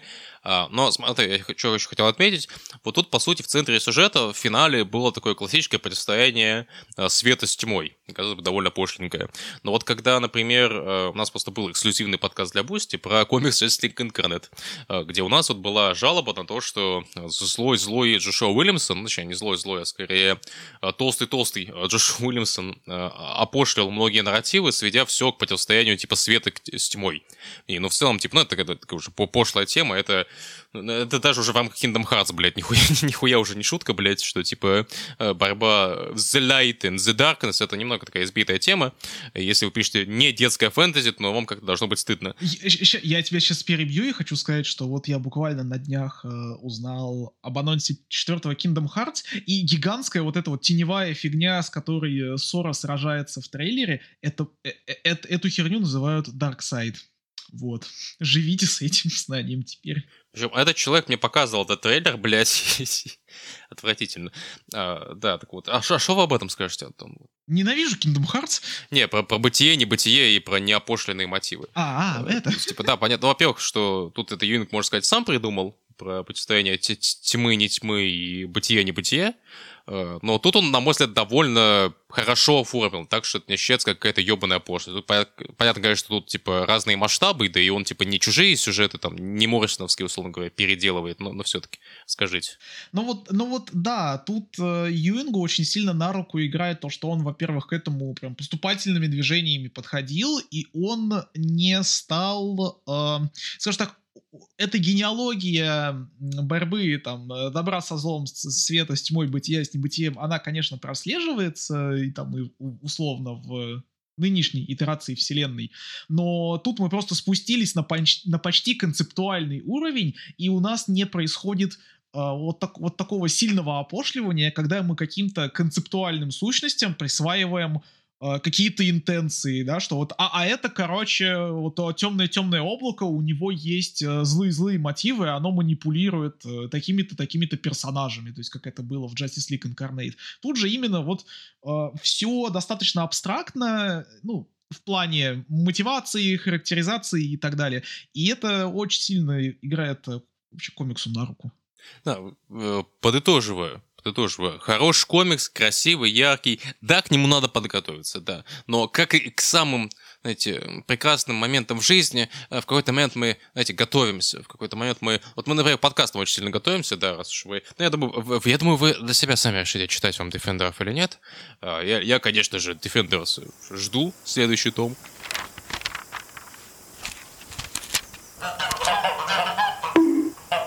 Слово о подготовках и так далее. Вот какой мы а, следующий комикс обсуждать будем, Антош? Да, то есть в следующем мы в каком-то смысле тоже вернемся к корням и к примордиальным, значит, элементам, к самому, так сказать, естеству комикса на метауровне. Мы немножко поговорим о творении Джека Кирби э, под названием Обак One Man Army Corps. Ну, Core. Армии Кора, Но вообще мы скорее поговорим о творении Джона Берна на основе творения Джека Керби. Вот, но это вообще старая мулька нашего подкаста про то, что мы много чего хотим рассказать, про много чего хотим рассказать, но не ко всему можем, блядь, э, подойти. Вот у нас уже это с Антоном не то, что мем, это скорее э, язва в виде Justice League э, в Америке, GLA, Гранта Моррисона и в целом весь том 97 -го года, который мы все никак не можем обуздать Э, ну, когда, когда-нибудь, я думаю, сможем. Вот, и я э, месяц или где-то более уже месяц назад, э, может, два уже месяца назад, предлагал Антону, а давай мы, короче, сделаем спешл про Омака. Ну, типа, я такой прочитал тогда всего Омака, обуздал, понял, что там не так много номеров в целом у всего Омака, и решил, типа, предложить Антону. Антон сказал, хорошо. Прошел месяц, блядь, типа, ни, ни один нахуй номер, блядь, не был прочитан, и пиздец. Короче, да, я вот в итоге мы как, как обычно, перестроились, и в этот раз мы расскажем не про всего Омака, ну, я, может быть, расскажу там про Омака, который был после э, Берновского, но давай, Антон, вот сейчас поговорим про э, Омака Керби э, и Омака э, Берна. Ну, немножечко про Омака Старлина, конечно же, раз я тебя заставил таки его прочитать. Да. Э, Кербиский Омак — это зверь э, достаточно интересный, проживший всего 8 номеров и завершившийся на, на клиффхенгере, который, э, как э, говорилось в сборнике, собственно, из которого я и читал с которого я читал э, Омака оригинального, концовку немножечко в издательстве подрихтовали мет... даже не методом, а силами, значит, внутренних там, художников, инкеров и так далее. Конкретно последнюю панель перерисовали, чтобы комикс заканчивался чуть менее однозначно. Впрочем, вот это его неоднозначность концовки, она побуждала издательство выкручиваться и находить какие-то лазейки ну, в дальнейшем, спустя много-много лет, э, находить какие-то лазейки, ведущие к продолжению этой истории. Э, ну, как издательство приходилось? Издательство не особо-то хотело, блядь, выкручиваться. Вообще, типа, давай расскажем о, о, о том, о чем что, что такое ОМАК, потому что ОМАК — это вообще довольно непопулярная проперти э, десечная, то есть, да, оно там относится к старым комиксам, которые делал Керби еще когда там работал на DC, у него тогда был охуевший контракт, который заставлял его, блядь, адское количество страниц в неделю рисовать, блядь, он, блядь, с горем пополам делал, и вот он и новых богов придумал, и команде, и в том числе вот у него э, в рамках его такого креатив, креативного сотрудничества с DC появился его Омак, э, вот, э, персонаж из будущего. Э, там, кстати, по-моему, какая-то формулировка была, типа The World of Tomorrow, или типа, ну, короче, какой-то ми- мир будущего, мир грядущий. А, это вот такой мир отдельный, и там вот был персонаж, а, который был основан на его идее, ну, не на его идее, а об идее в издательстве Marvel еще, что, типа, почему бы нам не отправить Капитан Америку в будущее? Типа, отправим его в будущее, опять в ледник, короче, ебанем, и отправим его в будущее, где там будет какая-то странная тема всякая в будущее, потому что в будущее она должна быть странная и интересная. Вообще, надо сказать, что эту идею частично э, реализовал в Капитан Америка Америка Marvel Legacy э, Марк Уэйт. Он тоже отправил Кэпа в будущее, там заставил, в общем-то, сажаться против такой довольно деспотичной э, херни, мягко говоря. Э, ну да, это, конечно, не одно и то же, но инспирации, мне кажется, довольно очевидны. У Кирби как раз была идея, что мы не отправим Стива Роджерса в будущее, а мы, типа, сделаем для будущего своего Капитана Америку и так далее.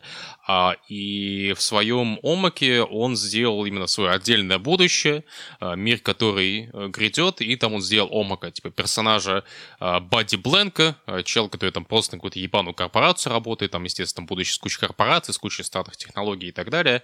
И вот он выбран короче, чтобы быть э, аватаром, так, би би биоматериалом для такой штуки, как омак. Омак это такой, короче, челик, большой накачанный, у которого не просто вот есть большая накачанность и прикольный ракес, и прикольный дизайн минималистичный, но есть и еще помощник. Помощник по имени Brother Eye, брат глаз, братан глаз. Э, это такой большой спутник, который летает, короче, на орбите Земли, и по просьбе Омака может его и в бодибланка превратить, что довольно редко происходит, потому что, ну, типа, тут такое разделение, что бодибленк и Омак, э, One Man Army Corps, Человек-армия, Человек-армейский корпус, Чак, можно его перевести на русский язык.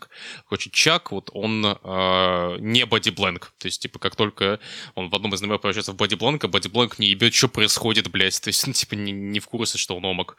А, и, типа, и Brother Eye — это такой, условно говоря, большой Mother Box, ну, такая большая технологичное говно, которое летает в космосе и которое может Омаку вообще, типа, ну, э, по максимуму помогать, типа, и силы ему какую-то закастовать, выносливость и так далее. То есть, э, так или иначе, приключение Омака в будущем — это его э, такое совместное сотрудничество с э, Eye -ем, который не был плохим, потому что... Ладно, об этом, наверное, потом поговорим. Вы вообще, наверное, единственное, где вы могли выявить плюс-минус аутентичного Омака, имеется вне комиксов, это в мультсериале «Бэтмен отважный отважный и смелый, там была целая серия, э, где Бэтмена в будущее прислала GPA. А, типа, в этом будущем есть не только всякие корпорации, но есть, типа, Global Peace Agency, э, агентство глобального э, мира, глобальной безопасности, которое, собственно, сотрудничает с Сомаком. Типа, они такие, условно говоря, большая-большая полиция, короче, которая работает на протяжении всего мира. Ну как, ну, как сказать, сотрудничают? Они в какой-то мере Омака и закастовали, то есть они прям... Ну да. В общем, заказали ученому сделать бразерай, который, собственно говоря, транс трансмагрифицирует какого-нибудь рандомного микрочелика в макрочелика человека армии. Ну, ну кстати, а, а там же ученый, который создал э, бразерай, его же убили в первом номере, я не помню уже. Потому что если убили, то это такая, знаешь, тоже очень Капитан Америковская тема. По-моему, да, по-моему, его убили. По-моему, его убили. Уроды. Фашисты. Твари.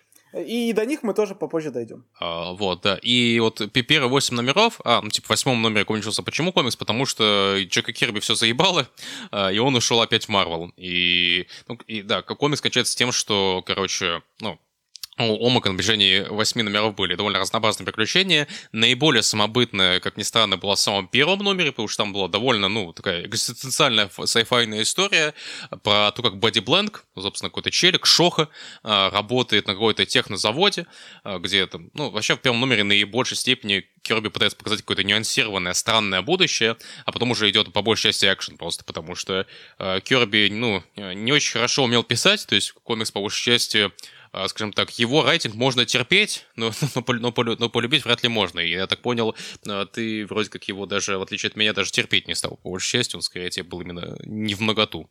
Ну, скажем так, э, рейтинг Кёрби на этом комиксе я готов описать э, даже не а выразить э, через то, что он просто копипастил целые вот блоки текста э, про то, что вот я One Man Army Corps, вот я такой крутой чувак, короче, а вы все плохие люди, я вас, в общем, э, уничтожу. Но он скорее копипастил. Но он, он, он копипастил в том числе и объяснение про GPA, про то, что мы крутое, значит, мировое агентство мира, и мы скрываем свои там рожи за фиолетовыми масками, потому что вот мы, короче, мы буквально репрезентуем весь мир. За оранжевыми. Так, я, сказал, я сказал красными? Ты сказал, ты сказал фиолетовыми.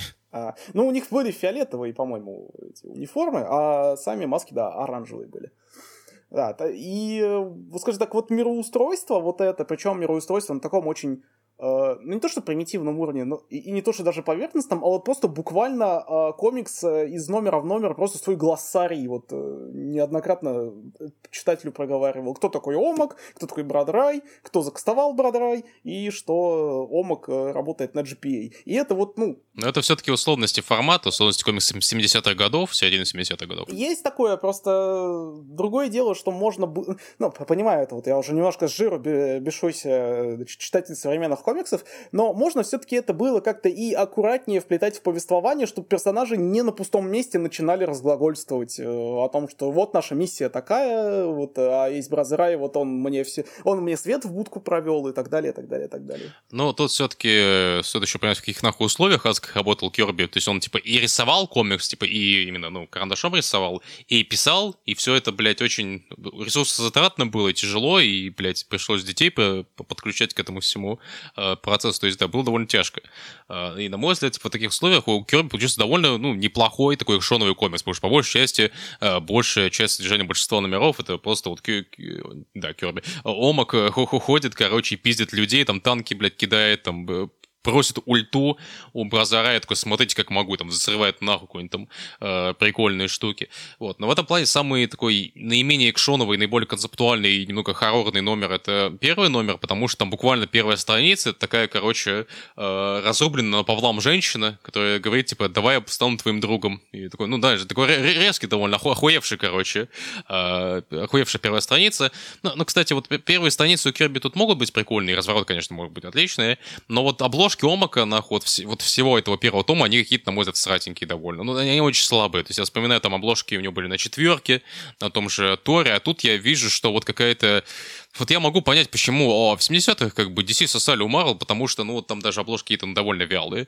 То есть там, как-то, не знаю, может, опять-таки тут просто у Кирби не хватало как-то ресурсов и времени на интересный дизайн обложек, но они, знаешь, как будто, знаешь, что за счет множества надписей ощущаются довольно пустые по композиции. Я же читал э, книжку про, э, там, про, про Marvel DC. Я, правда, уже, к, к сожалению, не помню, что это была э, конкретно за книжка, но там э, вполне себе проговаривал рассказывалось в пункте про конкуренцию Marvel DC ну, там, в 60-х, 70-х, DC все никак не могли э, вот, разгадать шифр, благодаря которому, ну, во всяком случае, они на, это, на эту задачу смотрели как на такой шифр, который надо разгадать, и все станет автоматически заебись ну, Марвел, Марвел на тот момент выигрывала битву за читательское внимание, и в DC все никак не могли понять, о чем мы, блин, делаем не так. А давайте, короче, вот в этом месяце, вот эти полгода у нас будут обложки просто кричать на читателя, а вот у нас в этом номере, короче, будет дохрена текста. И в этом плане, да, то есть понятно, почему, да, вот, понятно, почему у фантастической четверки э, довольно много иконических обложек было, и все-таки обложки Омака, они немножко не такого качества. мягко говоря. То есть, наверное, там самая интересная как раз обложка первого номера, где он просто кидает в читателя телевизор такой, типа, ебать, смотри, телевизор женщины нахуй. Ну, мере, это выглядит как телевизор. Вот. И как раз-таки вот этот вот, вот эта вот женщина, сборная, буквально вот, Build a Friend это называется, сборный друг, это как раз-таки а, искусственные люди, короче, которых создавала какая-то там подгруппа вот этой компании, на которой работает Бадди Бленк, я уже не помню, кем он работает, по-моему, Шохой. Работает Шохой, короче, э, ему предлагают, его, его все чморят, говорят, что он долбоеб, кретин, плохая у него, короче, рабочая этика, ну, он такой довольно безликий человек, буквально, буквально бленк, буквально какой-то пустой лист, э, челик ему предлагают пройти в комнату специальную по разгрузке, по разрядке, по расслаблению, где ты просто можешь массово пиздить вещи, просто там ломать стулья и так далее, там пиздить э, всяких, э, блядь, всякие манекены и так далее. Он такой говорит, нет, я что-то не хочу, а встречает свою подругу, э, и подруга оказывается по итогу это э, роботом, то есть по, по, тупо роботом, которого эта компания хочет, чтобы она через этого бодипланка обучалась э, тому, как правильно общаться с людьми, чтобы не спалиться. А вообще оказывается, что это даже не, там, не помощники э, такие живые, а ну, с претензией на то, что не живые, а тупо бомбы, блядь, заряженные, типа они там присасываются к людям, а потом взрываются нахуй. Ну, это, знаешь, это вот как если бы в какой-нибудь фантастике, и я, в принципе, похожий сюжет э, могу, знаешь, вот э, мысленно представить в каком-нибудь Джеймсе Бонде, например. С в сумеречной зоне, или, не знаю, или... Такой, серия про человека на заводе, да? А, не, скорее а, такой вот, ну, если просто переносить это на аналог а, там условного будущего слэш нашей современности, ну, там у каждого есть мобильный телефон, а, и если бы вот а, кто-то мог, а, скажем так, централизованно получить доступ к аккумулятору мобильного телефона, и они бы просто, ну, взрывались нахрен. Ну, то есть вот что-то типа того. Ну, типа. Вот, и потом, значит, превращается Бладипланк в Омака и просто нахуй разносит завод. И там довольно такая меланхоличная, такая грустная сцена, где, по сути, ну, э, Омаку предлагают дружбу, вот этот вот робот, ну, просто как бы, как ключевую фразу говорит, он такой, не, не, и разносит нахуй завод. Такой довольно такой мрачный, грустный уходит с завода, где, по сути, разрушил, типа, то подобие друзей, что его предыдущей жизни когда-либо было.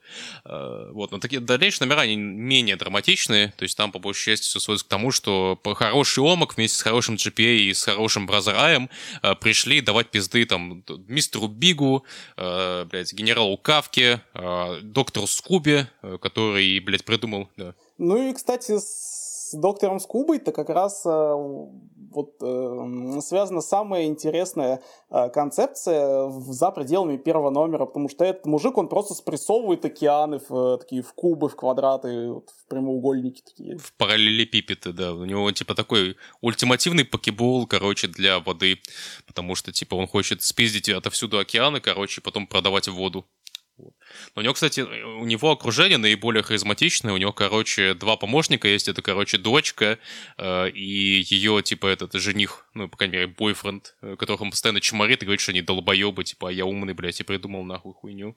Вот, у него же потом... Да. Я придумал покебол для воды. Да, причем же потом еще такой, ебать, по Разараю кто-то помогает. И такой, а, не, он сначала догадывается, типа, ага, то есть Бразарай, точнее, что омак состоит из каких-то там супермолекул, э, и он, типа, с помощью, типа, своей же херни, которую он тоже придумал, понял, что, типа, ага, я же могу, типа, его развоплотить, и он, типа, развоплощается опять в бодибленка, ни хера не понимает, типа, его просто проводят как чмоню, а, и, в общем-то, вся арка так или иначе заканчивается тем, что Brother Eye э, кастует, скажем так, вещь, кастует штуку. Нет, сначала доктор Скуба начинает, типа, сражаться с Brother Eye -ем, он понимает, что, типа, это искусственный интеллект, такой, нихуя себе, сейчас я докажу, что я супер умный, что я умнее компьютера, и он насылает на него как раз-таки эти, блядь... Космический мусор какой-то. Да, он насылает на него, да, космический мусор, метеориты, короче, в итоге Brother Eye засран, а он превращается в огромный камень, блядь, по сути, который на орбите тусит, но там, по была приписка, что, типа, ну вот, в последний момент Brother Eye смог подать, короче, Омаку луч, блядь, э, там, подал Омаку луч, блядь, э, и, короче, остров взорвался, нахуй хэппи-энд. Блядь, вот, типа, кто-то выжил, кто-то не выжил, насрать, блядь, короче, все, все заебись, все классно, э, продолжения никогда не будет, блядь. Вот, возможно, возможно, кстати, у Кирби изначально планировался клиффхенгер, что там Brother Eye вообще разъебали, короче, прикинь, там просто, ну, типа, знаешь, именно разъебали Brother Eye, а, видимо, перерисовали так, что он, типа, именно так, облеплен был всякими метеоритами, был таким большим камнем, который в космосе летал. А, ну, так...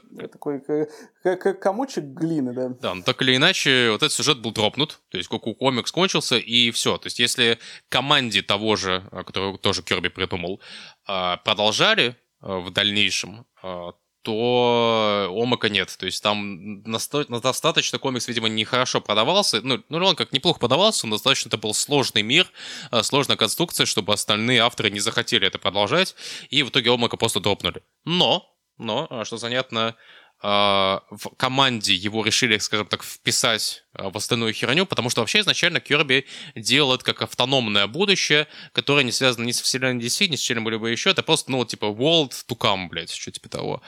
А в команде вписали так, что это типа омак, что это типа э, прошлое команде, что типа сначала типа что а команде что же будет там в типа плохом будущем, типа где э, команде это последний мальчик на земле и остальные типа создания на земле это фуры, э, поистине ужасное будущее, э, вот и там типа сделан был такой редкон в ком то ли 50-м номере команде, то ли еще где-то в каком-то юбилейном номере команде, что в 35-м, по-моему. Ну, вроде как. Где-то где в 3, на третьем десятке, на третьем Ну да, там ввели такой редкон, что, короче, команде это внук Омака оригинального, и там он, по-моему, даже в том же номере типа превратился в какое-то подобие Омака, тоже с ракезом и так далее.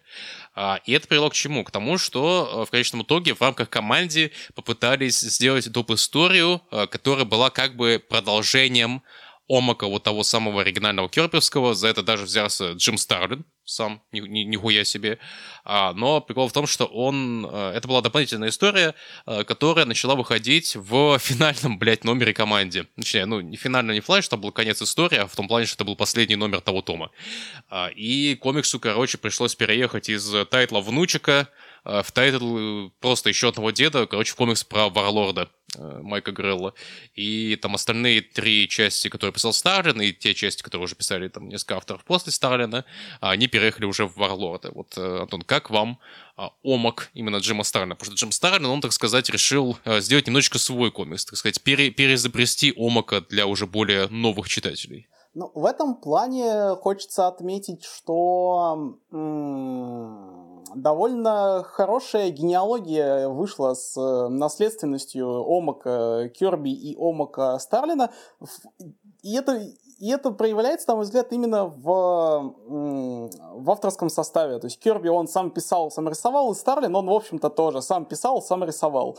Э, то есть на, на этом уровне, конечно, скажем так, наследственность у комикса хорошая, ну и еще то, что над ним работал сам Старлин, это тоже довольно хорошая наследственность.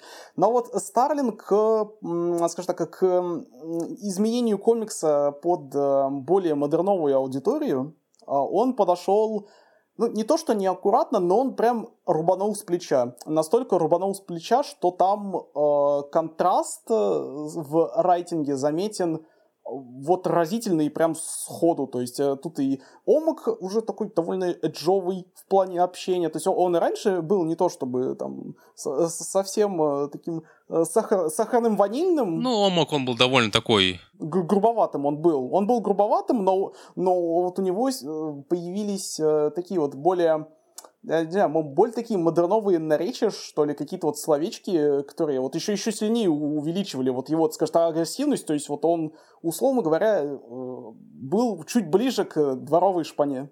Не, но Маку у Сталина да. так иначе стал позлее, типа у него стала мотивация, типа, ага, ну я, короче, закреплюсь за одним из варлордов, чтобы, короче, просто быстро, по-быстрому выиграть войну, чтобы не было больше крови и так далее. Ну, поэтому... Э, то есть он да. такой более такой шейди персонаж, стал более такой, типа, чуть помрачнее, так сказать. Да, но при этом изменился и сам сам Брат Рай. Э, Брат Рай себе установил э, какой-то эм, модуль персональности другой, и он и он в довольно кринжовой манере постоянно э, обращался к Омуку как brother, и, в общем-то, Омук в обратку тоже говорил с Раем как brother, и вот получалось... Ну, не знаю, мне это не показалось кринжовым, мне показалось это занятным, то, что Старлинг решил такой, ага, ну давайте мы, короче, не будем делать очередной аишник, который просто говорит как робот, довольно сухо, давайте мы, типа, э, сделаем его чуть, типа, ну, чуть-чуть поживее ему слог сделаем, типа, не знаю, это возможно, знаешь, как э, в «Рыцаре дорог», наверняка «Рыцарь дорог» он, блядь, ну, типа, вот эта машина, короче, она говорила не как робот, а, типа, знаешь, с приколюхами всякими и так далее. Меня это скорее позабавило, и мне показалось, что это интересное, э, интересное направление, в котором можно принести дальше Омака. К сожалению, там а, особо куда-то дальше не пошло. Вообще, это в какой-то степени еще похоже на то, что было как раз в «Бэтмен отважный и смелый», потому что в «Бэтмен отважный и смелый» из вот того кусочка эпизода, что я видел, там Омак, ну, не то что дуполомный, а там, типа, а Омак, он как раз-таки такой немного бахвалистый челик, который такой, ха, блядь, Бэтмен, у тебя ж нахуй суперсил нет, ты ж долбоеб, смотри, что могу, блядь, прыгай, такой, нахуй, пиздец всех и так далее. А, вот, все, оригинального Омака такого не было, оригинальный Омак, он вообще довольно, ну, такой безликий довольно челик был, такой, типа, ну, я хороший, короче, челик, я, короче, пошел а, пиздить плохих людей, и, в общем-то, ему это достаточно было.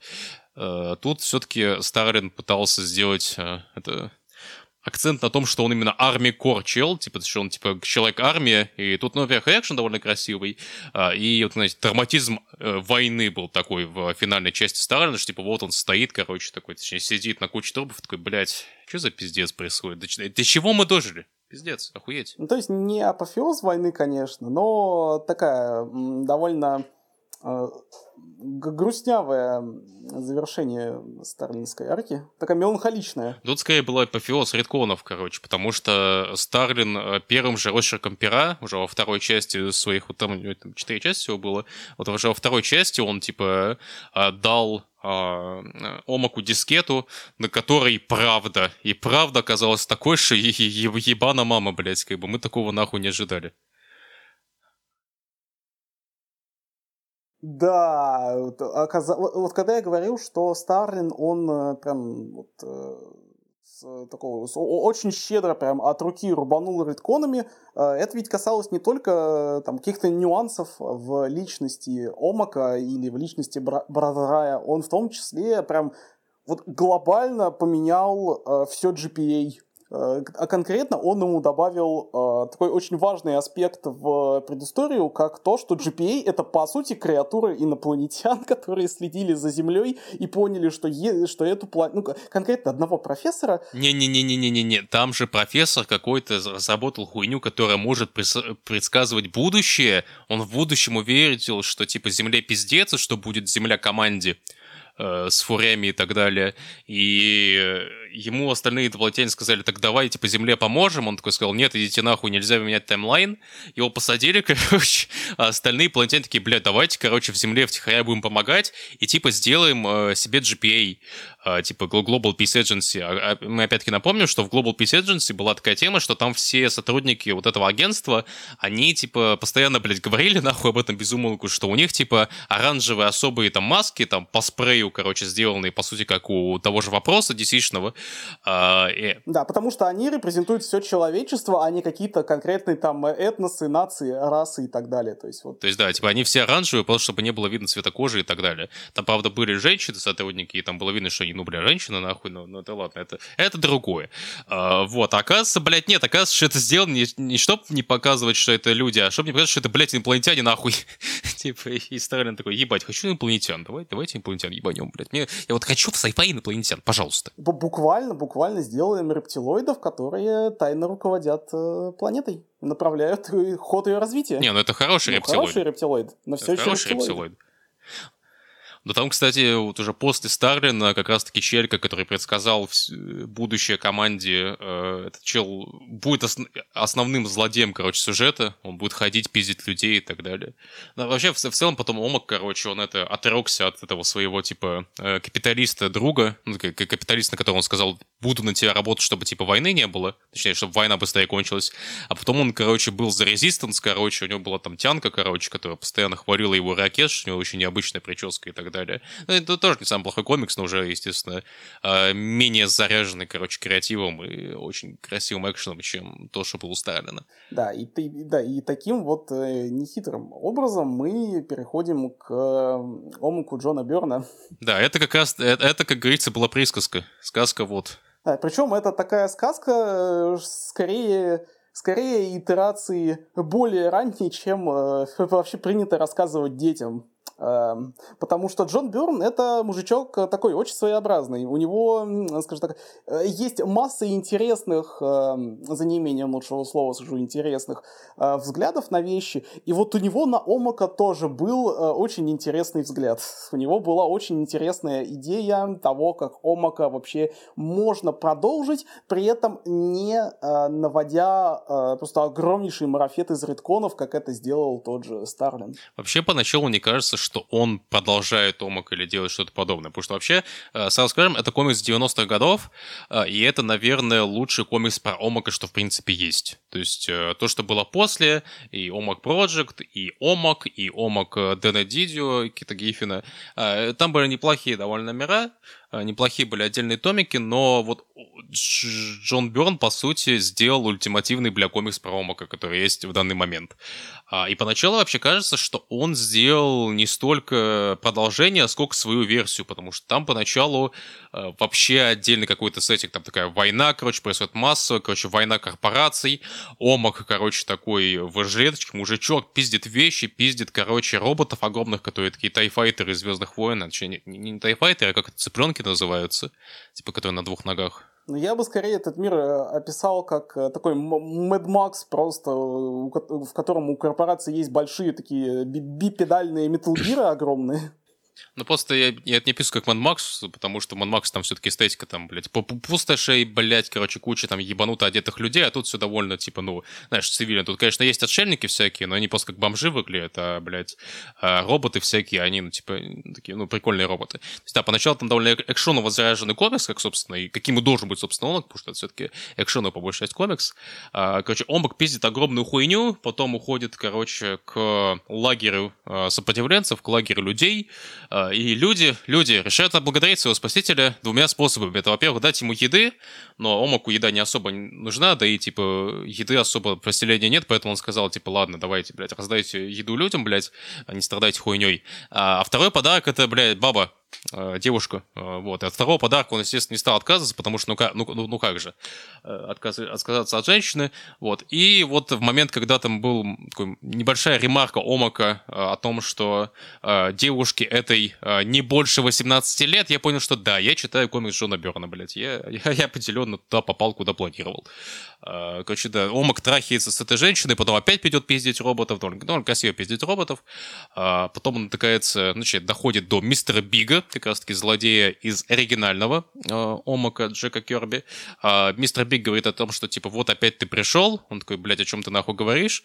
А, и он убивает мистера Бига, перед этим он э, пиздит его секс-кукол, а, мистер Биг, он же такой старенький довольно, э, дядечка, дедушка. Вот, а потом, а потом, блядь, оказывается, что это неправильный, блядь, таймлайн. То есть буквально к Омаку приходят агенты GPA, из другого таймлайна и говорят, типа, блядь, вот эта вот хуйня, короче, с э, войной корпорации и так далее, это, это блядь, неправильное будущее, чел. Вот правильное будущее вот у нас было, что, типа, вот, Build-a-Friend'ы, блядь, типа, ты был Бадди Бленком, у тебя был более простой дизайн, а не вот эта хуйня в жилетке, блядь, и Бразер Ай у тебя был, короче, было все заебись. Это все, короче, из-за того, что мистер Биг, сука, такая спиздил машину времени, сгонял назад, во времени, соответственно, и изменил таймлайн. Так что у тебя, типа, хуевые корпоративные войны. Давай, короче, ты отправишься назад во времени вместе с Бразер Аем и, короче, пиздец, да, и помешаешь мистеру Бигу. А, и Омак перемещается назад во времени а, в начало 20 века, в 1924 год, получается. Да. А, да, ну, как раз-таки в... Ну, тут вообще да. стоит э, там отдельную ремарку выдать насчет того, что мистер Биг это, в общем-то, ну, не был прям э, совсем, совсем, совсем биг бэдом, э, таким большим э, архизлыднем Омака, потому что это был, ну, скажем так, довольно проходной злодей. То есть буквально был такой злодей недели. Ну как, он в какой-то степени был первым злодеем Омака, потому что ну, в первом номере там формально не было злодеев, типа конкретного одного. Там был злой завод, короче, был с хуевыми э, институтами, типа, а мистер Бик это такой был первый антагонист э, Омака которого он, я так понял, по-моему, не поймал даже в конце, что он, типа, отсудился, точнее, от, отплатился от суда или что типа того. Ну, ну, типа того. Но, в общем-то, он дальше просто потом не появлялся. У Ломака были уже другие приключения. И он, конечно, ну, он, он символичен в том плане, что он первый, но он тут больше символичен скорее то, что он такой очень, очень богатый мужик. Причем настолько богатый, что он может типа, на сутки выкупить вообще город целый. Ну, ну и да, типа, я думаю, просто его Берн выбрал, потому что он бля богатый, и он в, в, в прошлом тоже должен быть, типа, богатеем, и просто, ну, у Омака от Кенга не так много, блядь, вышибло приключений, не так много злодеев, и из всех тех персонажей, типа, всех тех злодеев, что были у Омака, ну, он наибольшей степени подходит на эту роль на фоне, там, доктора Кавки, доктора Скуба, и, точнее, генерала Кавки, доктора Скуба и э, прочих челиков, с которыми сражался Омак, э, если такие еще были, кроме, блядь, доктора Скуба и генерала Кавки. А, да, короче, Омак, он переносится назад во времени, а, но с тем лишь аспектом, что он, во-первых, теряет память, а, вообще он, он не помнит э, про Омака, про Боди Бланка вообще нихуя не помнит. А, что он там в таймлайне переместился и так далее. И он из Омака превращается, собственно, в свою человеческую версию, в Боди Бленка. А, и тут у Берна появляется возможность, которую он реализует, а, пошутить, схохмить, сострить и сделать свое обоснование тому, почему персонаж зовут Боди Бленк. Казалось бы, нахуй это надо было делать, но, но, но это было довольно забавно сделано, поэтому почему бы нет. Тут, короче, сначала челику, ну, типа, Бади, э, к нему пристает какой-то бомж и говорит, типа, Бади, Бади, да, да, да, мелочи не найдется и так далее, типа, ой, что ты так хуя вылишь. А Бади — это одновременно и имя Бади, по типу, ну, не знаю, Бади Бленк или, э, например, Бади Бейкер, который Animal Man. И Бади — это, типа, обращение по типу дружок, дружок, чувак, чувак, э, дурачок.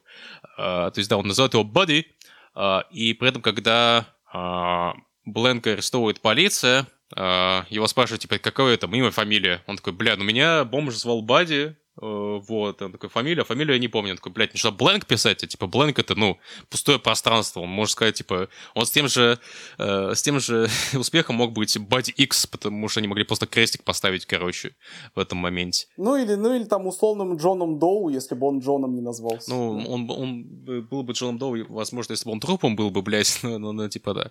А обычно все-таки Джон Доу все-таки не, неизвестные а, трупы. Вот, такая забавная хохма. Но это, это достаточно остроумно сделано. Вот мы э, в нашем э, э, эксклюзивном подкасте для Бусти, да и, да и не только в нем, а и в целом там в кулуарах за, за кадром, любим вот того же Джошуа Уильямсона машинить, что вот там пытается, быть, пытается быть остроумным, но получается очень паршиво. Вот, вот тут Джон Берн очень часто пытается быть остроумным, и у него получается вот попасть в нерв, вот, вот в самую мягкую. Да, есть, мы много таких авторов вообще мажнем современных, которые пытаются быть остроумными, особенно в комиксах DC, там где-нибудь э, Конрад с Клунан и так далее, но это уже э, разговор для э, другого э, для другого раза. Вообще, э, мы вот забыли отметить слона в комнате, Омак Джона Бёрна черно-белый от начала, блядь, до конца. И я не знаю почему. То есть у меня есть предположение, что типа эта штука, ну, во-первых, возможно, это было сделано по желанию самого Бёрна, и, возможно, ему просто издательство зажопило э, колористы. Э, с другой стороны, а может, он просто не хотел, чтобы его колорили на тот момент, или он расстался с колористом. Э, или, ну, просто DC-шный омак, ну, типа вот этот омак Берна, он вышел, типа, в четырех таких маленьких ТББшках где-то, ну, страниц по 60. Типа такие расширенные номера. То есть, по идее, это что-то, ну, такой условный престиж-формат.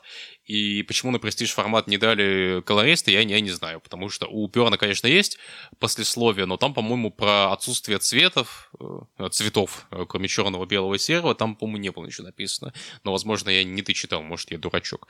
Вот, да. И, возможно, возможно, тут комикс черно-белый, скажем так, для ретро-эстетики, э, для того, что, ну, знаете, вот черно-белая эстетика, она почему была? Потому что были черно-белые фотографии, и, возможно, такой вот эффект черно-белой фотографии, потому что события происходят в прошлом. Типа вот в прошлом, в Великую депрессию и так далее. Как раз-таки вот э, в период, когда жил сам Керби, типа когда детство Кербина как раз пришлось на Великую депрессию, там, на всякие такие штуки, и во многом, как мне кажется, э, Бьорн хотел отдать дань уважения Керби тем, что он вот отправил его персонажа в период, когда сам Керби был жив. Если что, я прям в прямом эфире навел справки, зашел на форум Джона Берна, и, в общем-то, у него, у него спросили, почему им такая цветовая схема была выбрана, ну, то есть отсутствие света. В итоге он сказал, сказал что просто uh, I gave no thought to colors for OMAC as I wanted it in black and white. То есть он просто, просто хотелось ему сделать черно-белый комикс. Ага, ну, ну, в принципе, ну, в принципе, да. Типа... Почему, нет? Кто, мы такие, что пиздеть на Джона Берна, блядь, в конце концов? Сколько комиксов мы сделали? Ну, немного явно. Может быть, ноль даже.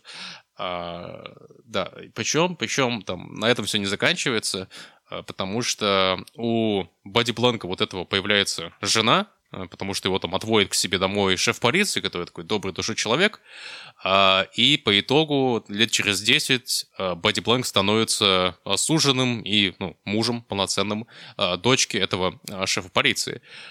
И у них, по-моему, в третьем номере упоминается, или во втором уже, что у них ребенок будет. И, по-моему, роды у ребенка принимал доктор Курцберг. По-моему, да, доктор Курцберг, то ли доктор Курцман. Короче, доктор с фамилией настоящей Керби.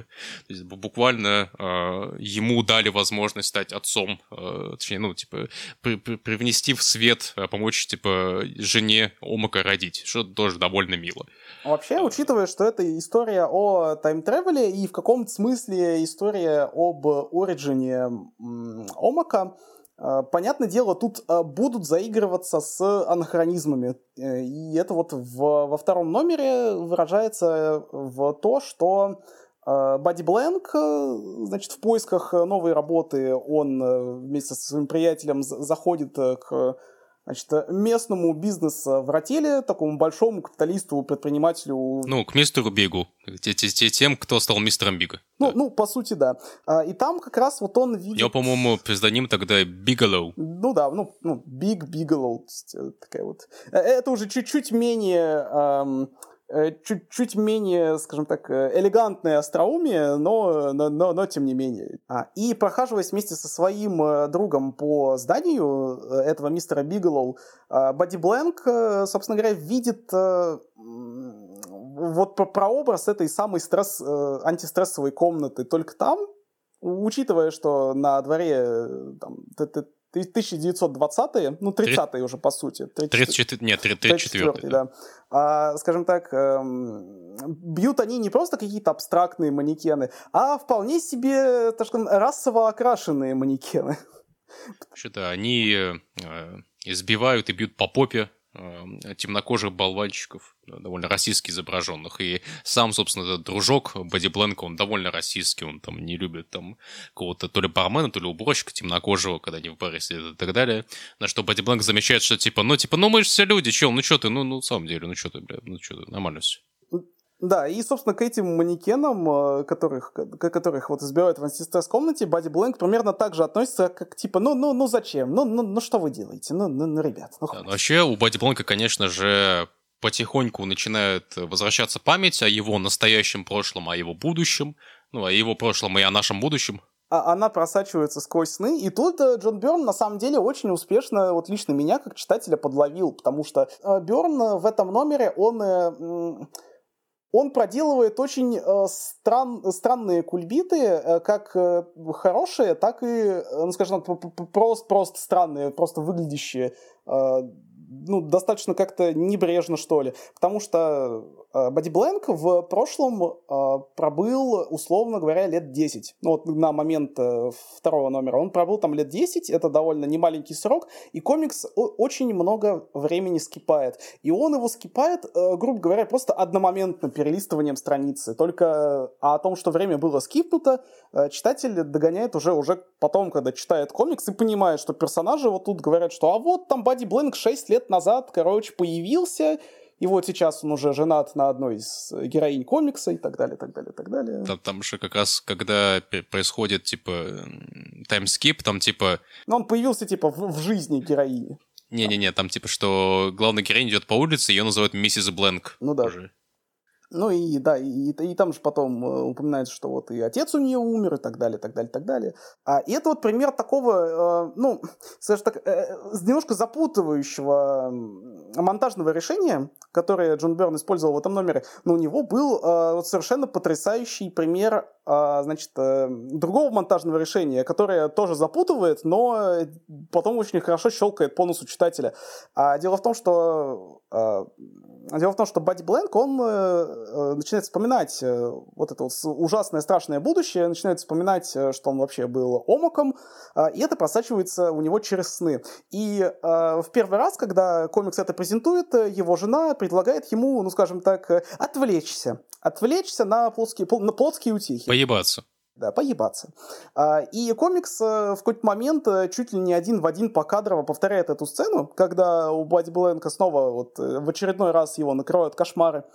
А, но потом внезапно оказывается, что, в общем-то, мы, мы находимся во вселенной Кристофера Нолана, это сон во сне, и комикс нормально так отрезвляет таким, э, можно таки сказать, джампскейром слэш-скримером с тем... Ну, там хороший панч, что, да, что он начинает трахаться с женой, там берет ее, там, ну, держит там за шею, что типа того, и он, и он случайно это, поднимает ей голову, у нее голова, типа, короче, отсекается, блядь, от шеи, и это, типа, не его жена, а, Билл де Френд как раз вот это вот, типа, робот-женщина, короче, которая, типа, сборный. И он такой, блядь, и по-настоящему просыпается.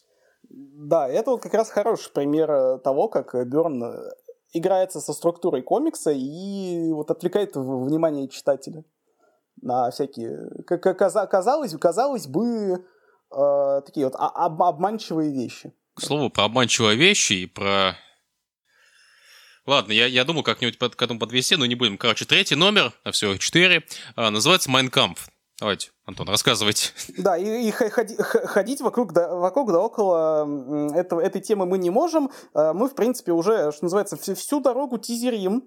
А, значит, появ... гостевое появление такого важного исторического персонажа, как... Гестарин. Да, как, как, э, как бы а, Адольф Алаизович Гитлер. И э, комикс, в общем-то, точнее, Джон Бёрн в этом комиксе, он делает, наверное, самый интересный редкон – Э, строго говоря, не совсем являющийся редконом в полной мере, потому что у все-таки у Джека Керби, скажем так, очень поверхностно, очень пунктирно обозначен э, мир был э, комикса, в котором э, проживал Омак. Э, то есть там это просто говорю, что это какое-то околоутопическое будущее, в котором есть, э, скажем так, э, нерациональные, плохие, жадные и в целом злые люди, которые хотят этот мир, э, там, да, если не видеть в огне, то хотя бы просто с него Э, ну, какой-то вот э, не, нехороший профит поиметь, или там хотят увидеть в нем хаос и так далее. И оказывается, э, что весь этот мир оригинального Омака, он такой хороший и такой утопичный, потому что Гитлера в нем не было. А вот мистер Биглоу, точнее вот этот, ну, мистер Биг, который убежал обратно в прошлое, он финансировал Гитлера. И это, долж... и это через множество-множество там э, десятилетий должно привести как раз-таки к тому э, миру, который э, мы видели в первом номере, то есть к миру там постоянных корпоративных войн, вот этого вот не, ну, не, Мэд, не Мэд Макса и так далее, так далее, так далее. И как раз не Мэд Макс привел к тому, что Гитлер был, и его спонсировал Бигалоу а то, что в итоге э, Омак, ну, потому что, да, в какой-то момент, типа, вот этот мистер Биг хватает э, Бадди Бленка, говорит, типа, Омак, Омак, блядь, просыпайся, хуль ты мне пиздишь, а он не помнит, что, типа, чё, Омак, чё, чё ты несешь, блядь, отъебись. Короче, да, э, в самый крайний момент оказывается, что Бразер Ай все это время на орбите тусил, просто, блядь, это, адаптировался к э, timey-wimey говну, э, хуярит лучом с неба, и э, Бадди Бленк стирается и превращается в Омака, такого около Шварценеггер-like персонажа в курточке штуки. Э, и такой, блядь, вот мистер Биг, блядь, финансировал этого. Ну, это вообще, кстати, странный момент достаточно относительно спутника, который по орбите планеты летает во многом, потому что, ну, э, все-таки это не... Ну, то есть это там 1930-е годы. Это так или иначе люди э, через телескопы, через телескопы смотрели на звезды. И телескопы вроде были нормальные, позволяли там лун, ну, Луну посмотреть, например. То есть, э, э, то есть был бы, конечно, очень, очень, очень заебись, если бы э, а, нет, подожди, по-моему, по-моему, Берн все-таки давал там объяснение, потому что когда э, Бадди Бленка отсылали назад в прошлое, ему говорили, что мы с тобой пошлем и Браза Рая. Но ты учти, что вот эта технология, в общем-то, не наша, мы ее толком изучить, э, ну, не было у нас времени, поэтому ты и Брат Рай, вы с каким-то небольшим э, таким шагом попадете в прошлое. И, и собственно говоря, Бразер Ай, он э, не просто он активировался в тот момент, он, по-моему, как раз раз-таки и переместился, попал, в принципе. переместился в прошлое, да. То есть Бразер Ай переместился на 10 лет позднее ну, приземления Бадди Бленка в 24 год. По-моему, там такое было. Ну, даже если бы было бы иначе, как я изначально писал, тут просто такой момент, что потом-то, блядь, ебаный Бразер Ай на орбите Земли тысячу лет что-то типа тусил, блядь, всем похуй было. Тоже верно, да. Причем пока создавали второй Бразарай, блядь. Опять же, на самом деле, Джон Берн тут вполне легко мог бы там вписать строчку о том, что, ну, Бразарай просто прятался на темной стороне Луны, whatever. Ну, вот э, не догадался, видимо. Да, вместе с Мегатроном, блядь. Да, с десептиконами, да. А, да, да, короче, ебаный э, Бодибланк превращается в Омака, и Омак, ну, типа, не шарит за жизнь Бодибланка вообще, типа, что он там 10 лет делал, да срать, блядь. И он такой, ага, на- надо как-то остановить мистера Бига. Он даже не помнит, что его, типа, только что 5 минут назад мистер Биг отпиздил.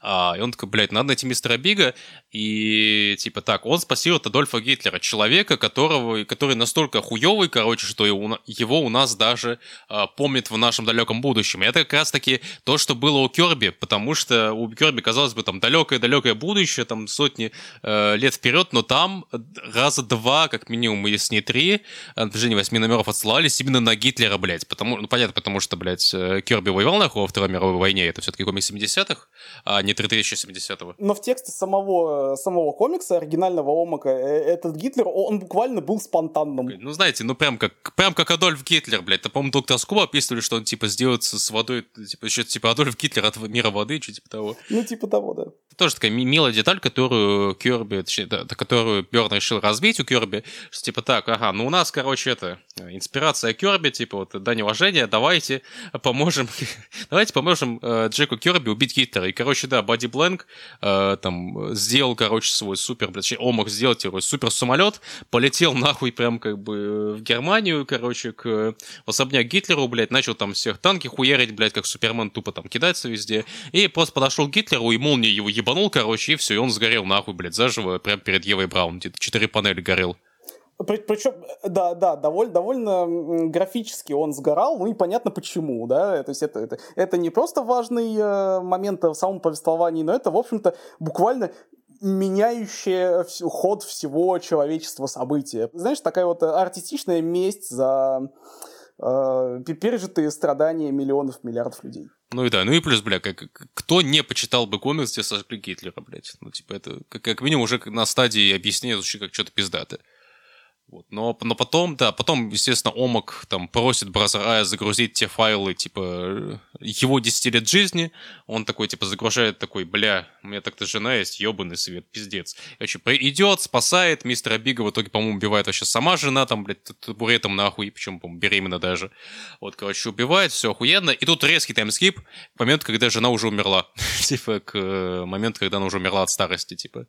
И дальше больше, Антон. А дальше начинается в каком-то смысле олицетворение мема «Дед орет на облака», потому что Бадди Бленк, он, в общем-то, ну, он не омак, он именно что Бадди Бленк, он уже довольно старый мужик, а, и он а, постоянно цепляется к своим, а, там, там к сыну, к, там, к, в общем, к, ко всей своей вот этой вот расширенной семье, там, и, и говорит, что вы, короче, какие-то столбаки, тюфики, пиздец, куда мир довели, на вас его оставляете, это, это же пиздец, это же невозможно, вот, и... Да. А, причем он же в будущем не просто шохой стал, а он, типа, стал именно главой корпорации, на которую, скажем так, по, по итогу работал в будущем. То есть он стал корпорацией, которая, ну, типа, э, ну, инвестировала в технологии. То есть он, типа, проинвестировал в технологичное, короче, в технологический прогресс и в повсеместное развитие роботов.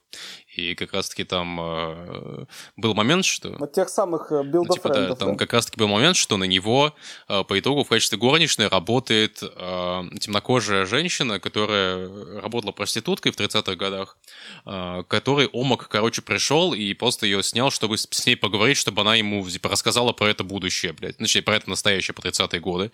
А, то есть такой душевный разговор был о том, что, типа, а почему ты вообще остаешься здесь, почему вам нахуй не суицид вообще, типа, если, блядь, все так хуево. Она такая, ну, блядь, блядь, типа, ну, надежда, вся хуйня, ёб твою мать, типа, нормально все, типа, да-да-да, в говне, типа, ну, но, блядь, что, типа, есть шанс, что не в говне будем жить.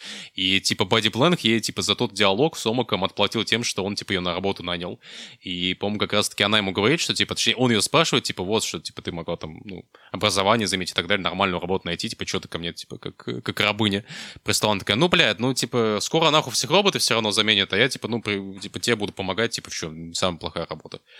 И дальше у э, Бади Бленка э, начинается своя тирада целая, блядь, как бы такой диалог с э, Бразараем, потому что он, типа, много десятилетий он тупо не превращался в Омака. Он, типа, старел, там, разводил детей и так далее. Он жил именно как человек. Но под конец у него, скажем так, пошли интересные идеи о том, почему э, не стоило убивать Гитлера. Ну, скажем так, это все довольно легко укладывается в схему э, плохие времена порождают великих людей, великие люди порождают великое время, там, великое время порождает слабаков, слабаки порождают плохое время, и вот дальше по, по зацикленному времени, по, по плоскому кругу вот это. Ну да, то есть он говорит, типа, вот из-за того, что мы убили Гитлера, там э, люди массово, конечно, не поумирали нахуй во Второй мировой войне, это, конечно, хорошо, но в итоге мы, типа, не стали такими сильными, как могли бы, после Второй мировой войны, после вот этого ужасного всего. И мы, короче, из-за этого как люди стали блядь, бездуховнее. То есть как раз там э, его жена когда она узнает о вот том, какое будет типа хорошее будущее у Омака, она говорит, что на это будущее сейчас звучит как какая-то, блядь, пустая хуйня. Ну, типа, какая-то ху хуевая, бездуховная, как бы, срань, короче, где человеческая жизнь ничего не стоит. Он такой, бля, правда? Я думаю, я думаю нормально будущее, что в смысле. А, и да, в итоге Бади Бленк, да, ну, при, ну причем, э, причем всяко лучше, чем вот это вот э, не, не Максовое будущее, в котором Омак, э, именно вот Омак из того таймлайна обитал. То есть ему-то как раз на контрасте и, кажется вот это бездуховное будущее нормальным, потому что, ну, вроде, вроде люди массово не умирают, вроде каких-то повстан, повстанческих войск в войнах корпораций нет. Ну, то есть вроде мирно и нормально все. Ну, то есть в целом такой комментарий на то, что написал Керби, потому что я не помню, чтобы у Керби э, это будущее, которое он описывал, описывалось, э, описывалось как утопия или антиутопия. Это, ну, было просто будущее, в котором, да, есть куча странной хуйни, есть куча злой хуйни, но есть вообще-то и добрая хуйня Омак, который вместе с GPA борется за, условно говоря, правильные вещи. А тут, тут, тут Берн решил такой, типа, ага, ну это, знаете, Бер... вообще будущее такое, знаете, это, с подвохой немного, с гнильцой. Я, я, я в таком будущем жить не хотел, а вы? А вы, вот. И по итогу э, Омак э, делает с Базараем финт ушами. А он делает таймлуп, э, чтобы все произошло нормально, и чтобы связать произведение Берна с оригинальным раном Кирби но он при этом э, перед тем, как э, связать это все в таймлуп, он приходит к выводу, что, ну, вообще, строго говоря, есть, э, э, чует его, э, значит, э, омаковская чуйка, что этот таймлуп он уже проживает э, не единожды, что эта история, она, в общем-то, вся вот э, зациклена, и есть способ выбраться из э, таймлупа, Э, грубо говоря, создать ментальную копию Омука, направить его в, в Бразрай, э, чтобы Бразрай потом, в, как раз-таки в момент восьмого выпуска оригинального тома, э, подменил собой, значит, за закаменевший Бразрай, и потом сделал все как надо. Ну да, и таким образом и оригинальная эта история, она в итоге произойдет, и Омак дальше будет жить в будущем, жить, проживать, да и, ну, в общем-то, нормально все будет. И дальше у Берна как раз-таки идет его небольшой манифест, точнее, ну, такое послесловие Берна о том, ну, вообще, это, ну, это комикс именно середины 90-х, и там, по-моему, он ни разу не говорит слово редкон именно, то есть тогда еще слово редкон, видимо, не устаканилось как такое описание того, что мы как бы меняем вещи, но сохраняем некоторые их элементы, типа такие частичные изменения э, в каноне так называемом. Вот, поэтому у него есть, идет такое небольшое рассуждение о том, что, ну, я вот, типа, сделал свою историю так, чтобы и моя хуйня как бы была, как бы, в рамках, типа, общего континути, и чтобы, типа, керберская штука не стиралась, чтобы она все еще была, и чтобы я в нее, скажем так, не насрал. Цените, что, что я это сделал, потому что люди после меня и люди, которые не я, скорее всего, сделали бы, блядь, хуже. Ну, он это причем рационализировал через то, что э, очень популярным становится троп э, страшные тайны, которые вы до этого, э, о которой вы до этого и подумать не могли, а на самом деле все было не так. Вот сейчас мы расскажем вам, э, как было на самом деле. То есть... О... Не, ну слушай, у Берна была страшная тайна, что на самом деле Гитлер, Гитлер did nothing wrong, блядь, ну да ладно. Да, но он это все-таки довольно, довольно остроумно подвязал так, чтобы это не противоречило э, кербевскому омаку и при этом его ну, нормально так реконтекстуализировала. Ну да, там еще, кстати, вот эта сцене, я вот отмечу последнее, дам тебе договорить про именно Берновский манифест, что, ну, манифест это такие громкие слова, э, да, там прикольно, чисто на уровне панелей, вообще, ну, комикс очень хорошо выглядит, э, на уровне панелей прикольно обыгрывается прическа омака, кто такая, как полумесяц, и там, э, вот, э, знаете, на, на одной панели начинается голова омака, а на следующей, типа, его прическа, э, его контур его прически продолжается в виде Бразарая, который такой тоже как бублик, типа такой тоже круглый. И там, по-моему, еще такие три панели э, вертикальные есть на следующей странице, что типа там э, первая и третья панель это как бы омак, который в разные стороны смотрит, и там потом еще посередине луна, и как бы там контур от, одной, от одного края прически через луну, и в другой край прически он тоже такая, типа, ровный полукруг, типа, это что, очень прикольно хуйня. И вот, да, ты довольно верно подметил, что Берн, он э, как бы с, с таким хитрым прищуром э, говорит, что, ну вот, смотрите, я постарался свою историю сделать э, достаточно непротиворечивой относительно а, работы Керби, уважил как мог.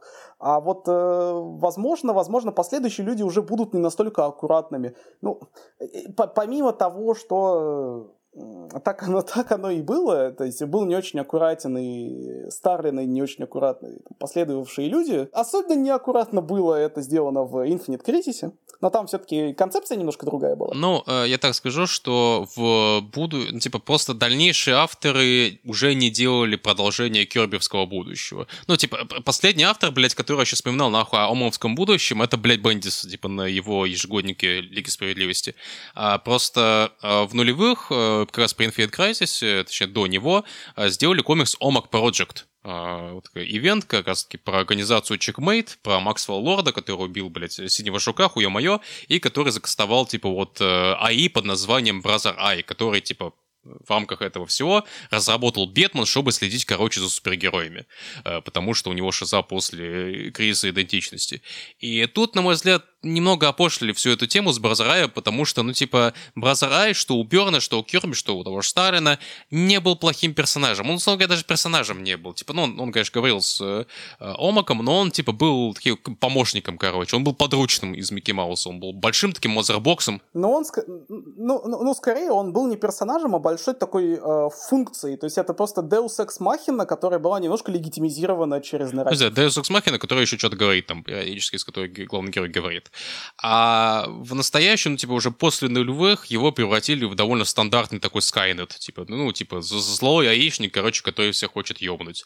Его таким же в Future Sense сделали, блядь, и, ну, типа, э, когда я его сейчас вспоминаю, по-моему, Тайнанда в Detective Comics, он в какой-то момент возвращался, именно вот эта итерация, которая, типа, Бэтмен возвращал, типа, Браза Ай. Да. Э, ну, то есть, да, то есть это, ну, довольно стандартный злой аишник, короче, который как Skynet, ну, типа, он, у него глаз есть прикольный, короче. Было такое. Вот, и сам Омак, он, типа, немножечко пострадал от симптома даликов, в том плане, что, типа, ну вот у нас был омак один, короче, а у Бразарая теперь есть возможность кастовать кучу омаков, которые, ну, которые довольно прикольный минималистичный дизайн, у них такие плавники, типа, э, теперь на башке вместо ирокеза такого, вот, но они просто, ну, их дохуя, они просто армия тупо, блядь, просто они такая армия, которая должны, ну, типа, ну, просто пиздить людей, нахуй, у них, типа, лазерное говно и так далее, блядь, они очень сильные, просто чтобы убивать, нахуй, там, супергероев и так далее. Это, как бы, ну, неплохо в рамках ивента, а, но все-таки менее интересно, как вот самостоятельная концепция. Э, ну, ну, кстати, у того же, э, да, даже у Дэна Дидио с Гивином, когда они делали в Не 52 Омака, который был очень стилизован под Керби и визуально, и в целом, э, там тоже Бразарай был скорее такой, скорее, серо-бурмалиновый персонаж, скорее тоже более негативный, которому вообще похуй, типа, это ты, блядь, Кевин как-то там-то, просто не Бади Блэнк был, а какой-то там челик азиат э, был новым омаком. Он такой, а, похуй, давайте я омака сделаю, мне насрать, мне свои, короче, цели вообще поебать, короче. Вот, то есть он не был, конечно, Скайнетом в этом плане, но, типа, он такой уже э, был более негативный персонаж, а все-таки у Берна с Керби Бразер Ай все-таки был братаном, братаном нормально. Он, он был крышей, понимаете? Он был крышей, которая любит, понимаете, без говна. Он братан, братан, он семья. Семья кидать не может. Ну, точнее, может, но, но не стоит. Вот, а современный э, брат Глаз, он, ну, в какой-то степени опошлен и упрощен. Но, ёб твою мать, что, что поделать. Напоследок стоит отметить э, такой достаточно любопытный э, момент. Э, насколько я могу судить, я периодически натыкался во всяких э, интернетах а, об информации о том, что между а, Керби и Берном был такой ну, своеобразный биф, то есть что они вот друг дружку а, чуть-чуть не, не, не знаю, недолюбливали, наверное, сильное слово, но, грубо говоря, вот они, э, и это, скорее всего, конкретно в работах Берна углядывали люди в интернетах, а, углядывали такой, а, такие местами обидные подколки в сторону а, Кирби со стороны Берна. Ну, то есть самое банальное, что можно вспомнить, это там Супермен и Большая Барда, которая там, условно говоря, была списана с Роуз, жены э, Джека Кирби, и там Супермен, ну, ну в общем-то, э, практически дошел до, до, до, не очень хороших, до не очень хороших действий и взаимодействий с ней. А, Он практически изнасиловал. Да, э, и, а, возможно, просто интернет вот э, как-то вчитал и преувеличил э, какую-то вот неприязнь а, между этими двумя значит, художественными единицами между этими двумя авторами.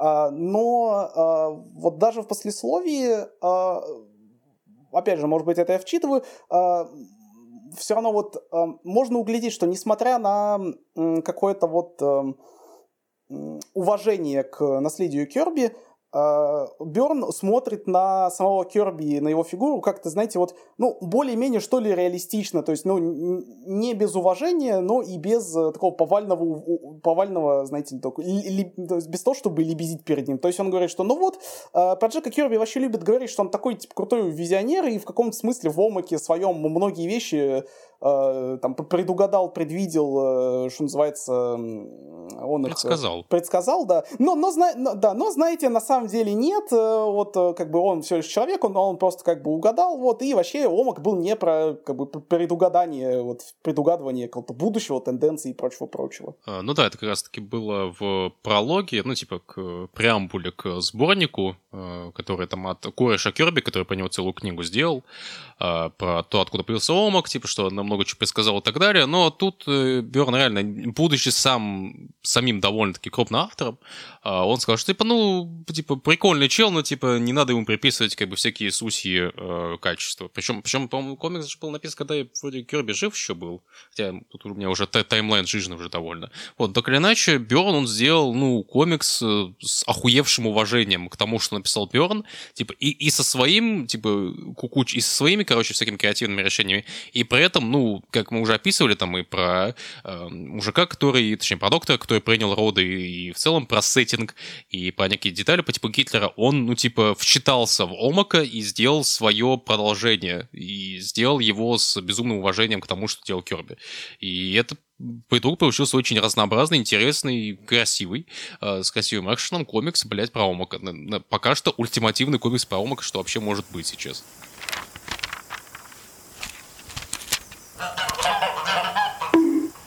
Ну, у нас уже был один современный комикс Marvel, один уже приличного возраста комикс э, DC.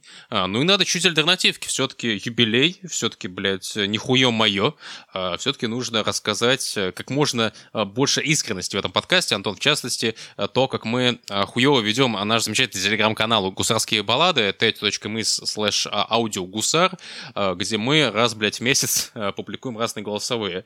И вот как раз таки, когда я был э, в кризисном состоянии, когда я хотел, реально хотел записать голосовую, но у меня не получалось.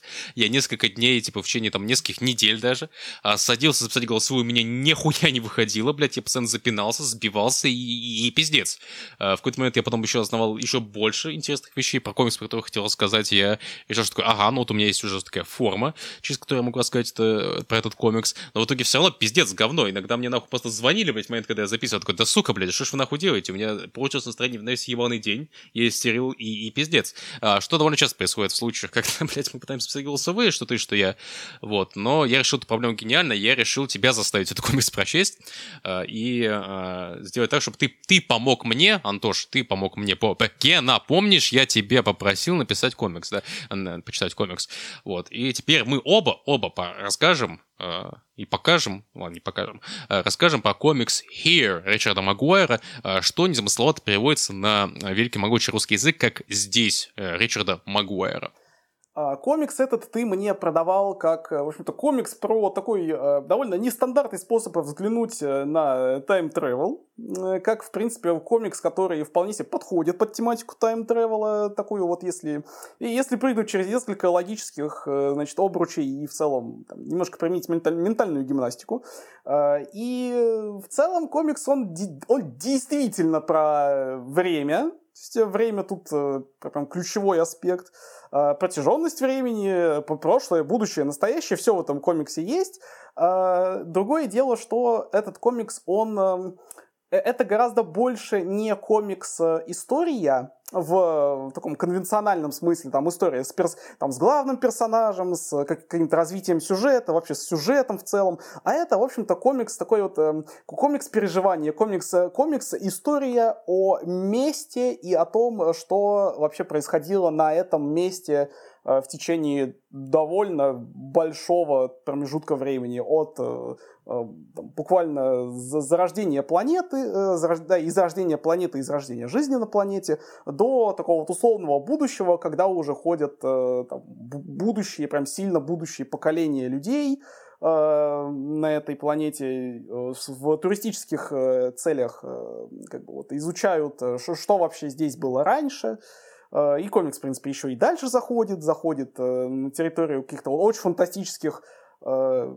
животных, которые просто пасутся уже, по сути, на, на поле, которое там осталось от этого, от этого бывшего дома. Это, в общем-то, это очень клевый арт-проект, а, но это такой во многом, как я уже сказал, такой комикс-experience. Это прям а, комикс-переживание. Это не такой комикс-нарратив, это именно что вот э, такая а, арт-инсталляция. А, но это правда не комикс с, с конвенционально стандартным сюжетом, это действительно не про персонажей, а про те события, которые происходили в одном месте и то, как в каком порядке они расположены. По Here даже, кстати, есть арт-инсталляция, Э, которую сам Магуайр сделал, но это не суть. Вот. А вообще я чуть углублюсь сейчас в историю этого комикса, э, потому что вообще Ричард Магуайр, он не совсем комиксист, и я бы даже сказал, ну, не я бы даже сказал, он сам даже так сказал, э, потому что он сам себя комиксистом не считает. Есть замечательный текст, замечательное интервью Гриши Пророкова из подкаста Blitz and Chips для уже мертвого, как я понял, ресурса Look at Me. Это как раз-таки было интервью с Ричардом Магуайром, приуроченная к выходу uh, Here на русском. Как раз-таки у нас его uh, на русском издавало издательство «Корпус», по-моему, это uh, часть конгломерата СТ. Вообще занятно, что у нас его именно «Корпус» издали, потому что «Корпус», не знаю, как в большом издательском бизнесе, но, по крайней мере, у нас в комикс-тусе «Корпус» известный прежде всего, как люди, которые издали Мауса Арта Шпигельмана на русском. Возможно, слышали по такой. И, ну, скажем так, корпус — это не единственное звено, которое связывает Шпигельмана с... Э, э, точнее, Магуайра связывает со Шпигельманом и с Маусом. Э, потому что как раз-таки в 80-х выходил журнал под названием «Raw», названием «Грубость». Это был журнал Шпигельмана и его жены, в котором они как раз таки вот жену Шпигельмана вы могли видеть как персонажа комикса Маус, в том числе там, по-моему, упоминалось как этот, блядь, отец э, Шпигельмана заставил ее э, перести, пере, принять иудаизм, короче, чтобы они могли пожениться. А, вот, она вообще француженка, она из Парижа. Вот, и Ро, это был во многом проект по изданию на английском Э, французских, ну, так иначе, европейских комиксов, и в том числе там были не только французские, но и всякие андеграундные штуки по типу Чарльза Бернса и так далее, там вообще было а, много интересных авторов, э, и в частности, в частности, Ро наиболее известен как журнал, в котором впервые был издан Маус Марта Шпигельмана, ни, ни много ни мало. А, вот, и этот журнал, который имел ну, определенную популярность, он как-то попался какой-то из номеров а, в руки, а, собственно, самому Магуайру, который тогда работал в анимационной студии, просто, по кадры раскрашивал. И он как-то пришел на лекцию к Шпигельману, где Шпигельман рассказывал про комиксы, про их нарративные возможности. И тогда сам Магуайр э, решил, типа, почему бы не самому не сделать комикс? А он, типа, ну, ни разу на тот момент комиксов не делал и не пытался даже сделать. Э, и тогда у него вот, э, в его творческих изысканиях он пришел к углу собственной комнате, и у него была такая идея, что почему бы нам не сделать комикс, в котором а, вот в левой части, ну, типа, это будет комикс, где будет вот одна панель, э, которая вот будет фокус на угол комнаты. Вот по центру будет угол комнаты, и слева от угла э, время будет идти назад, прошлое, а в правой части время будет идти только вперед, то без будущее. И по итогу от этой идеи он пришел к э, формальному, к формальной идее того, с кем стал Хир в 2014 году, как раз вот комикс, который мы будем обсуждать, и каким он стал в 89 году. Э, по сути, у Магуайра всего два комикса, и в каком смысле всего один комикс, потому что первый его комикс это Хир 1929 года, а второй его комикс это Хир 2014 года. Э, и... Да, причем, причем, причем старый комикс это сырая версия э, комикса нового, выходившего в журнале название которого буквально можно трактовать как э, такие вот э, сырые наработки. Ну, Ро, да, то есть он типа, ну, шутка, чел впервые сделал комикс, и его издали как раз-таки в первом номере второго тома Ро, то есть, ну, типа, ну, нихуя себе. Э, вот, это был шестистраничный комикс черно-белый, э, где э, был шестигритка, то есть там шесть таких квадратненьких панелей на страницу, где, собственно, вот сначала у нас была просто, сначала был просто угол комнаты, а потом там начали появляться люди, и там был довольно простой а, способ показа времени, который, точнее, показа течения времени, который уже потом переехал в а, полноценный, так сказать, комикс на 300 страниц. А, там вот был, собственно, квадратик, и в левом верхнем углу там был написана дата. Ну, не дата, был написан год. И поначалу там, типа, условно говоря, 41-й, заселились люди 42-й, родился ребенок у людей, а дальше внутри этих панелей начали появляться панели поменьше, и у них уже внутри себя тоже отдельный таймлайн и отдельный год.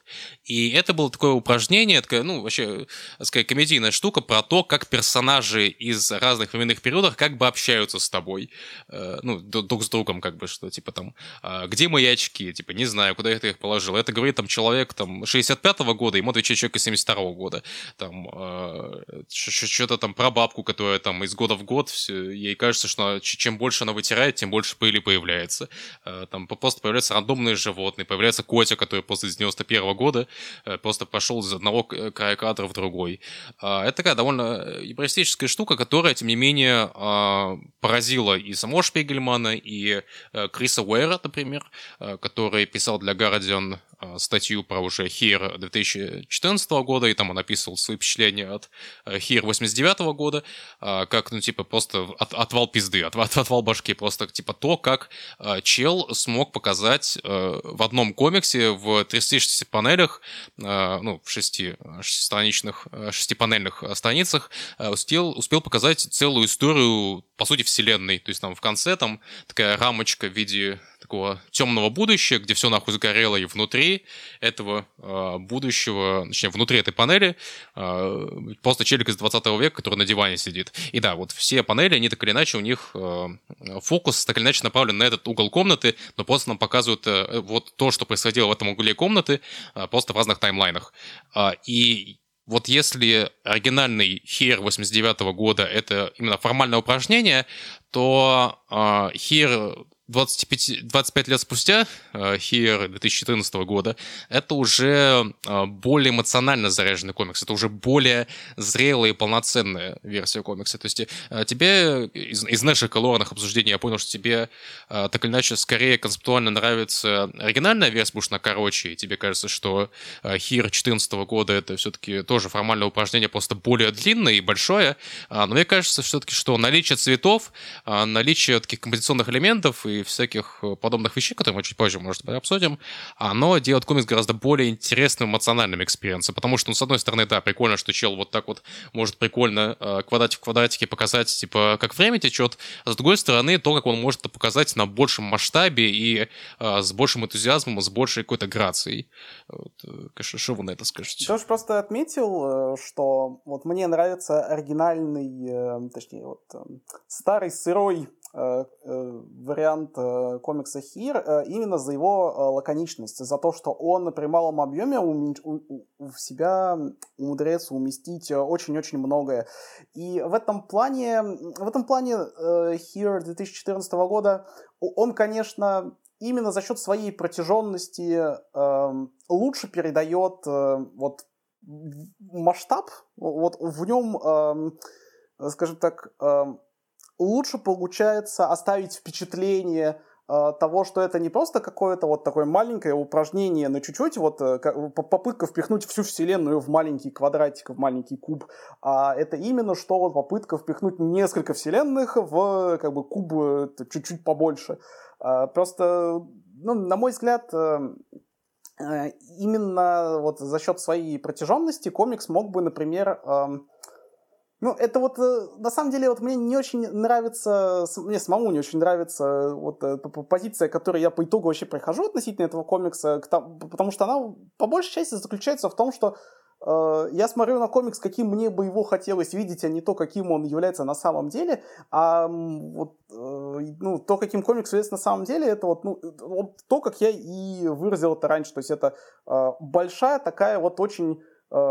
Э, такая э, эмоционально заряженная такая инсталляция, а, а эмоция, которую лично я с нее считываю, это э, вот такое восхищение э, объемом, даже не объемом, а такой э, необъятностью времени. Э, и попытка вот такая вот очень судорожная, очень ну, неуклюжее, наверное, сказать неправильно будет, потому что комикс все-таки достаточно грациозен и элегантен в том, что он делает, но вот в таком очень человеческом смысле неуклюжее, потому что, ну, это просто вот не получается объять вот это все необъятное, ну, то, то необъятное вот время, что, что комикс э, отображает от начала и до конца. А, но вот не знаю, что именно мне в нем не хватило. Возможно, просто на меня... Возможно, на меня на меня просто, возможно, вот именно его эмоциональная составляющая не такое сильное э, воздействие оказала. То есть я выкупил концепцию, концепция была прикольная, концепция мне понравилась, а вот этот эмоциональный слой, он для меня просто на фоне э, концепции немножко потух. Ну вот мне кажется, с тобой просто комикс как-то не щелкнул именно, знаешь, что вот просто, ну вот он, ты вроде как можешь его оценить, но вот ты как-то его не прочувствовал, не получилось, как не срезонировал он с тобой. Это, это бывает, это нормально. А, а может, в более седых, блядь, годах а, сможешь это с собой резонировать, когда у тебя колени уже будут ломаться, и, блядь, костяшки будут окрашены кровью. Ну, ну, ну, то есть через год, через два, да. Ну, типа. А когда ты достигнешь моего возраста, Антон, моего, моего ментального возраста психологического, тогда, тогда поговорим. Вот, вообще, э, для меня комикс именно 2014 года гораздо лучше э, дает мне ощутить именно пафос э, времени, пафос течения времени, пафос того, что вот, вот, ты, сидишь, вот, вот ты сидишь тут, сука, у себя там на Красной площади, блядь, тут, между прочим, 200 лет назад кони срали, блядь, а? Че ты, блядь, что ты на это скажешь? А, вот, то есть тут э, именно... Не, ну, на самом деле в комиксе в этом плане, в плане вот такого пафоса есть совершенно потрясающий сегмент, а, в котором э, показывается 18 век, как раз таки э, вот период... Про бастарда этого Вашингтона? А, да, да, да, да, да, да, да. Вот такой, знаешь, это вот условно зарождение американской государственности, а, и оно вот условно э, происходит в том же самом месте, в котором в условном настоящем, ну, там, на, момент 2014 года, а, ну, просто стоит дом, жилой дом, то есть, а, а вот, вот раньше здесь творилась история буквально, а сейчас, ну, ну, тут просто люди живут, решают какие-то бытовые проблемы, рассказывают друг другу анекдоты, а, там же жалуют, жалуются на то, что, с, э, типа, со старостью там, зрение становится хуже. То есть э, это, э, э, это по-своему, ну, такой, ну, это по-своему даже трог, трогающий на самом деле момент. И пафос, наверное, это очень подходящее для этого слова. Э, но, как ты уже правильно ответил, отметил, а, оно вот, вот просто со мной не щелкает. Умом понимаю, а эмоционально как-то не резонирует. Вот мне кажется, что как раз-таки сегмент про а, незаконно рожденного сыра, сыра да, этот врага, блядь, а, незаконно рожденного сына Вашингтона, оно как раз-таки тоже подпадает в сегмент человеческих трагедий, человеческих просто тяжек, потому что там-то не, нет пафоса того, что это именно сын Вашингтона, там есть пафос того, что это, ну, типа, чел, который хочет жениться, блядь, на просто женщине, просто хочет жить нормальной жизнью, а ему, блядь, дети, блядь, кричат, что он, типа, ублюдок, блядь. Вот, а, кстати, такая забавная сцена, что, типа, он там, э, де- там показывает, что, типа, дети прячутся там за деревом, короче, и там, типа, э, кадрик, э, внутри кадрика с каким-то ребенком, который за шторой прячется, короче, типа, там такие вот, типа, знаешь, есть такие штуки, которые как бы подчеркивают некоторые вещи в комиксе, типа, чисто счет визуала, и, как правило, очень немногословно, то есть это очень хорошо реализовано в этом плане вещь. Тут даже даже отдельные именно timeline-ы имеют э, свой определенный art style. То есть там отчетливо видно, что там, условно говоря, пара из то ли из 30-х, то ли из 40-х, вот типа та пара, в которой муж постоянно, блядь, то бумажник, сука, то ключи ищет не можешь вспомнить, где они. Вот там они, знаешь, очень как-то минималистично нарисованы на фоне там остальных э, сегментов, знаешь, вот очень так э, трафаретно. Э, потому что это такое очень идеальное, простое будущее, где там нету никакого там, знаешь, не абьюза женщин и так далее, а просто типа, ну вот есть такая идеальная американская пара, там э, муж, блядь, работяга, не может найти ключи, жена там в юбке ходит нормально, блядь, э, готовит, блядь, пироги.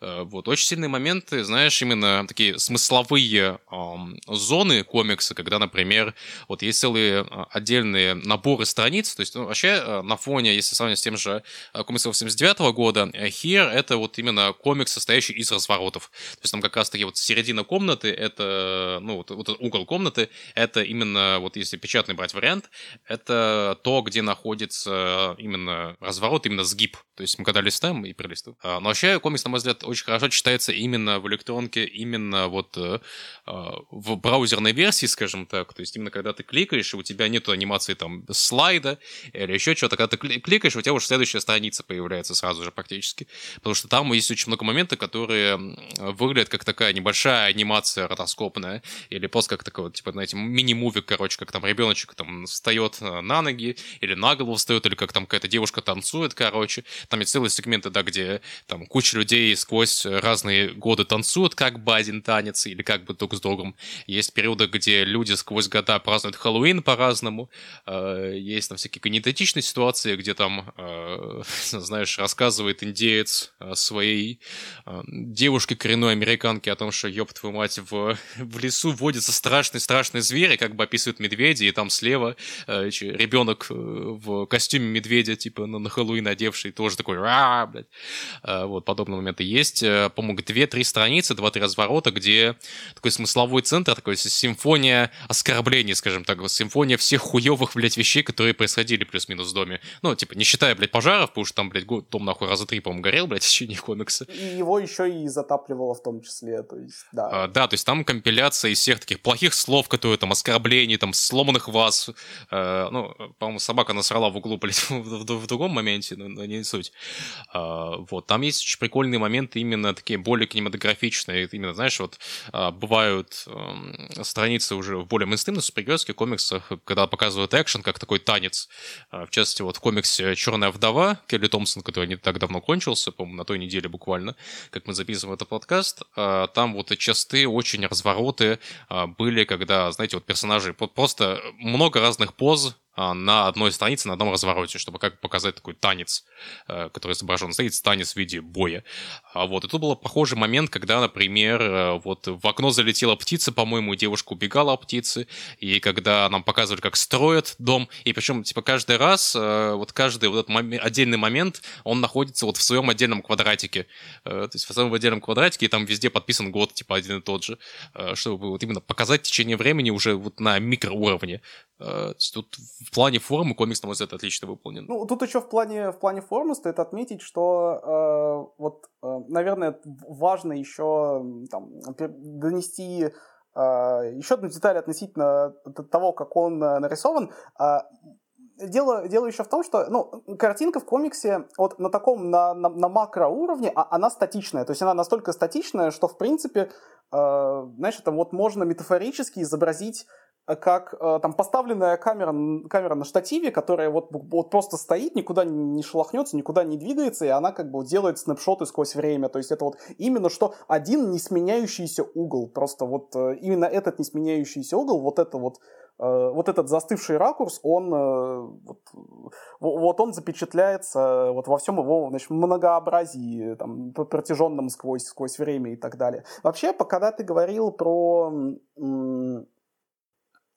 скажем так, э, некую такую вот очередность э, и последовательность времени, там, как, например, Хэллоуин справляли в разные времена и так далее. Я в этот момент я понял, что мы с тобой, выбирая, выбирая тему комикса про, про time travel, мы э, тем самым э, понабрали в него комиксы, объединенные еще одной общей темой. Это, в общем-то, темой такой вот э, в широком смысле наследования. То есть у нас в Defender'ах было наследование и там видоизменение вот э, там вселенных, вселенных Marvel. В Омаке у нас было такое вот наследование самого Омака, мира, там образа и прочего-прочего. А здесь у нас, ну вот, вот буквально, что называется, вот и ИРЛ настоящее вот наследование, прям традиция, там, со смена вот ну, и наследование, в том числе там, смена поколений людей, и в том числе смена там, поколений традиций, и там, там каких-то парадигм и так далее, так далее, так далее. То есть у нас вот прям вот, вот, вот четенько на самом деле по, по, ну, по тематически все эти три наши там комиксы, ну, на самом деле больше, но это не важно, то есть они прям вот четенько в, в эту тему ложатся. То есть они прям хорошо бьются, а вот это вот э, там, ну, нарратив иерархический. Ну, наследование, оно просто, знаешь, оно в рамках темы течения времени так или иначе происходит. То есть, типа, ну, теч... наследство это про что? Потому что прошло время, как бы, у нас появились новые челики, так или иначе, типа. Э, вот, то есть, типа, time travel. Типа, у нас просто подкаст не по time travel, а про время, так или иначе, что вот мы... А, мы много времени записываем подкасты, и мы расскажем, много времени уделим каждому комиксу. О, почти по час э, каждый обсуждаем. Неплохо довольно. Вот. Э, подытоживая, подытоживая. Here отличный experience, на мой взгляд. Если вы э, хотите найти комикс на русском, э, хер вам, потому что комикс вышел э, довольно оперативно, кстати, по-моему, спустя год всего после того, как он вышел в оригинале, то есть ну, в 2015 году, э, и ввиду этого вы, блядь, скорее всего, хуй его найдете, потому что, типа, допечаток э, не было, э, потому что комикс, скорее всего, так себе продался, и, ну, типа, разве что вы можете его у перекупщиков найти или спиздить у своего хорошего друга-коллекционера, может, у вас такой есть. Да, но, но вследствие того, что он, скорее всего, не очень хорошо продался, на вторичном рынке его тоже будет довольно проблематично найти. Впрочем, есть альтернатива, я даже имею в виду не, э, скажем так, э, попытку оседлать э, там, дикие, не, не расчерченные значит, моря, океаны и волны. А есть же у комикса еще интерактивная версия, вот прям буквально интерактивная версия, официальная. Да, но это, наверное, уже вариант для тех, кто английский знает. Ну да. Но можно комикс себя пропустить через э, вот эту версию. Э, ну, так или иначе, в комиксе текста так или иначе немного, так что я думаю, вам это, наличие Google или Яндекс переводчика под рукой хватит, чтобы его и в оригинале прочесть мне кажется, потому что там, типа, те тексты, правда, неплохо, они немного, единственное, что, ну, типа, в голове нужно держать по типу, там, вещи, там, нашей эры и до нашей эры, потому что, может быть, вы иногда будете думать, что вот этот гигантский, блядь, рыба Левиафан, это на самом деле с глубокого прошлого, а нет, это так автор видит далекое-далекое будущее, когда уже все расхуярилось, короче, тысячи кислотных дождей спустя, а планета пришла, в общем-то, к тому, что там людей уже нет, и все, в общем-то, нормально. Ну и даже это, на самом деле, довольно легко парсится через то, что Э, прошлое обычно, под, ну, причем такое далекое прошлое с динозаврами и прочим-прочим, оно подписывается как там BC, Before Christ, а будущее, а, а, а, а будущее, оно, оно, подпис, оно подписано без вот этих обозначений, это просто очень большая цифра. Ну вот я как раз говорю, что типа там обычно у нас же типа наши эры до нашей эры, типа к BC и AC люди могут быть еще не привыкшие, поэтому такая просто отметка, а в целом, я думаю, вы и без того поймете. Да, просто, просто в комиксе AC нет в комиксе только BC. Ага, ну это, может, я уже сам себе придумал. В общем, так или иначе, здесь это интересный комикс очень, что оригинальная версия, что э, версия 2014 года, ознакомьтесь, обязательно. Если не знакомитесь, я вас, блядь, найду нахуй. Вот, а вот такой вот у нас вышел подкастик, э, небольшой, юбилейный. А, надеюсь, а, надеюсь, вам понравилось его слушать. Если хотите слушать нас больше, то, опять-таки, подписывайтесь на наш телеграм-канал, где мы, блядь, тоже иногда что-то, что-то там, блядь, выкладываем. Подписывайтесь на наш Бусти, если хотите кинуть нас деньгой, а, ссылочка тоже в описании. Подписывайтесь на всякие подкаст-платформы, где мы есть там на Google подкастах, на Яндекс Музыке, на Apple подкастах, на кастбоксе, где мы еще есть. Короче, все, все, все, все то, что есть в э, ссылочках в описании, и все то, что вам удобно, тем и пользуйтесь. Во ВКонтакте можете тоже, да, во ВКонтакте мы тоже есть. Э, отдельно туда подкасты заливаем. Э, и подкаст следующий выйдет, скорее всего, где-то через неделю, так что ожидайте, потому что мы э, пойдем там, Антон же, за грань. За грань пойдем. У нас будет следующий подкаст 21 будет очко. Да, пойдем, э, так сказать, э, за гранью э, хороших комиксов к весьма популярному и своевременному мейнстриму, который, в общем-то, это самое очко окрашивают в не очень хорошие цвета. Да, в, в зеленый, по-моему, было окрашено очко. Там, ну, ну да ладно, да. Услышимся скоро. Не серчайте, не забывайте. Всем спасибо за прослушивание. А, пока-пока. До новых встреч. Да, не, не болейте.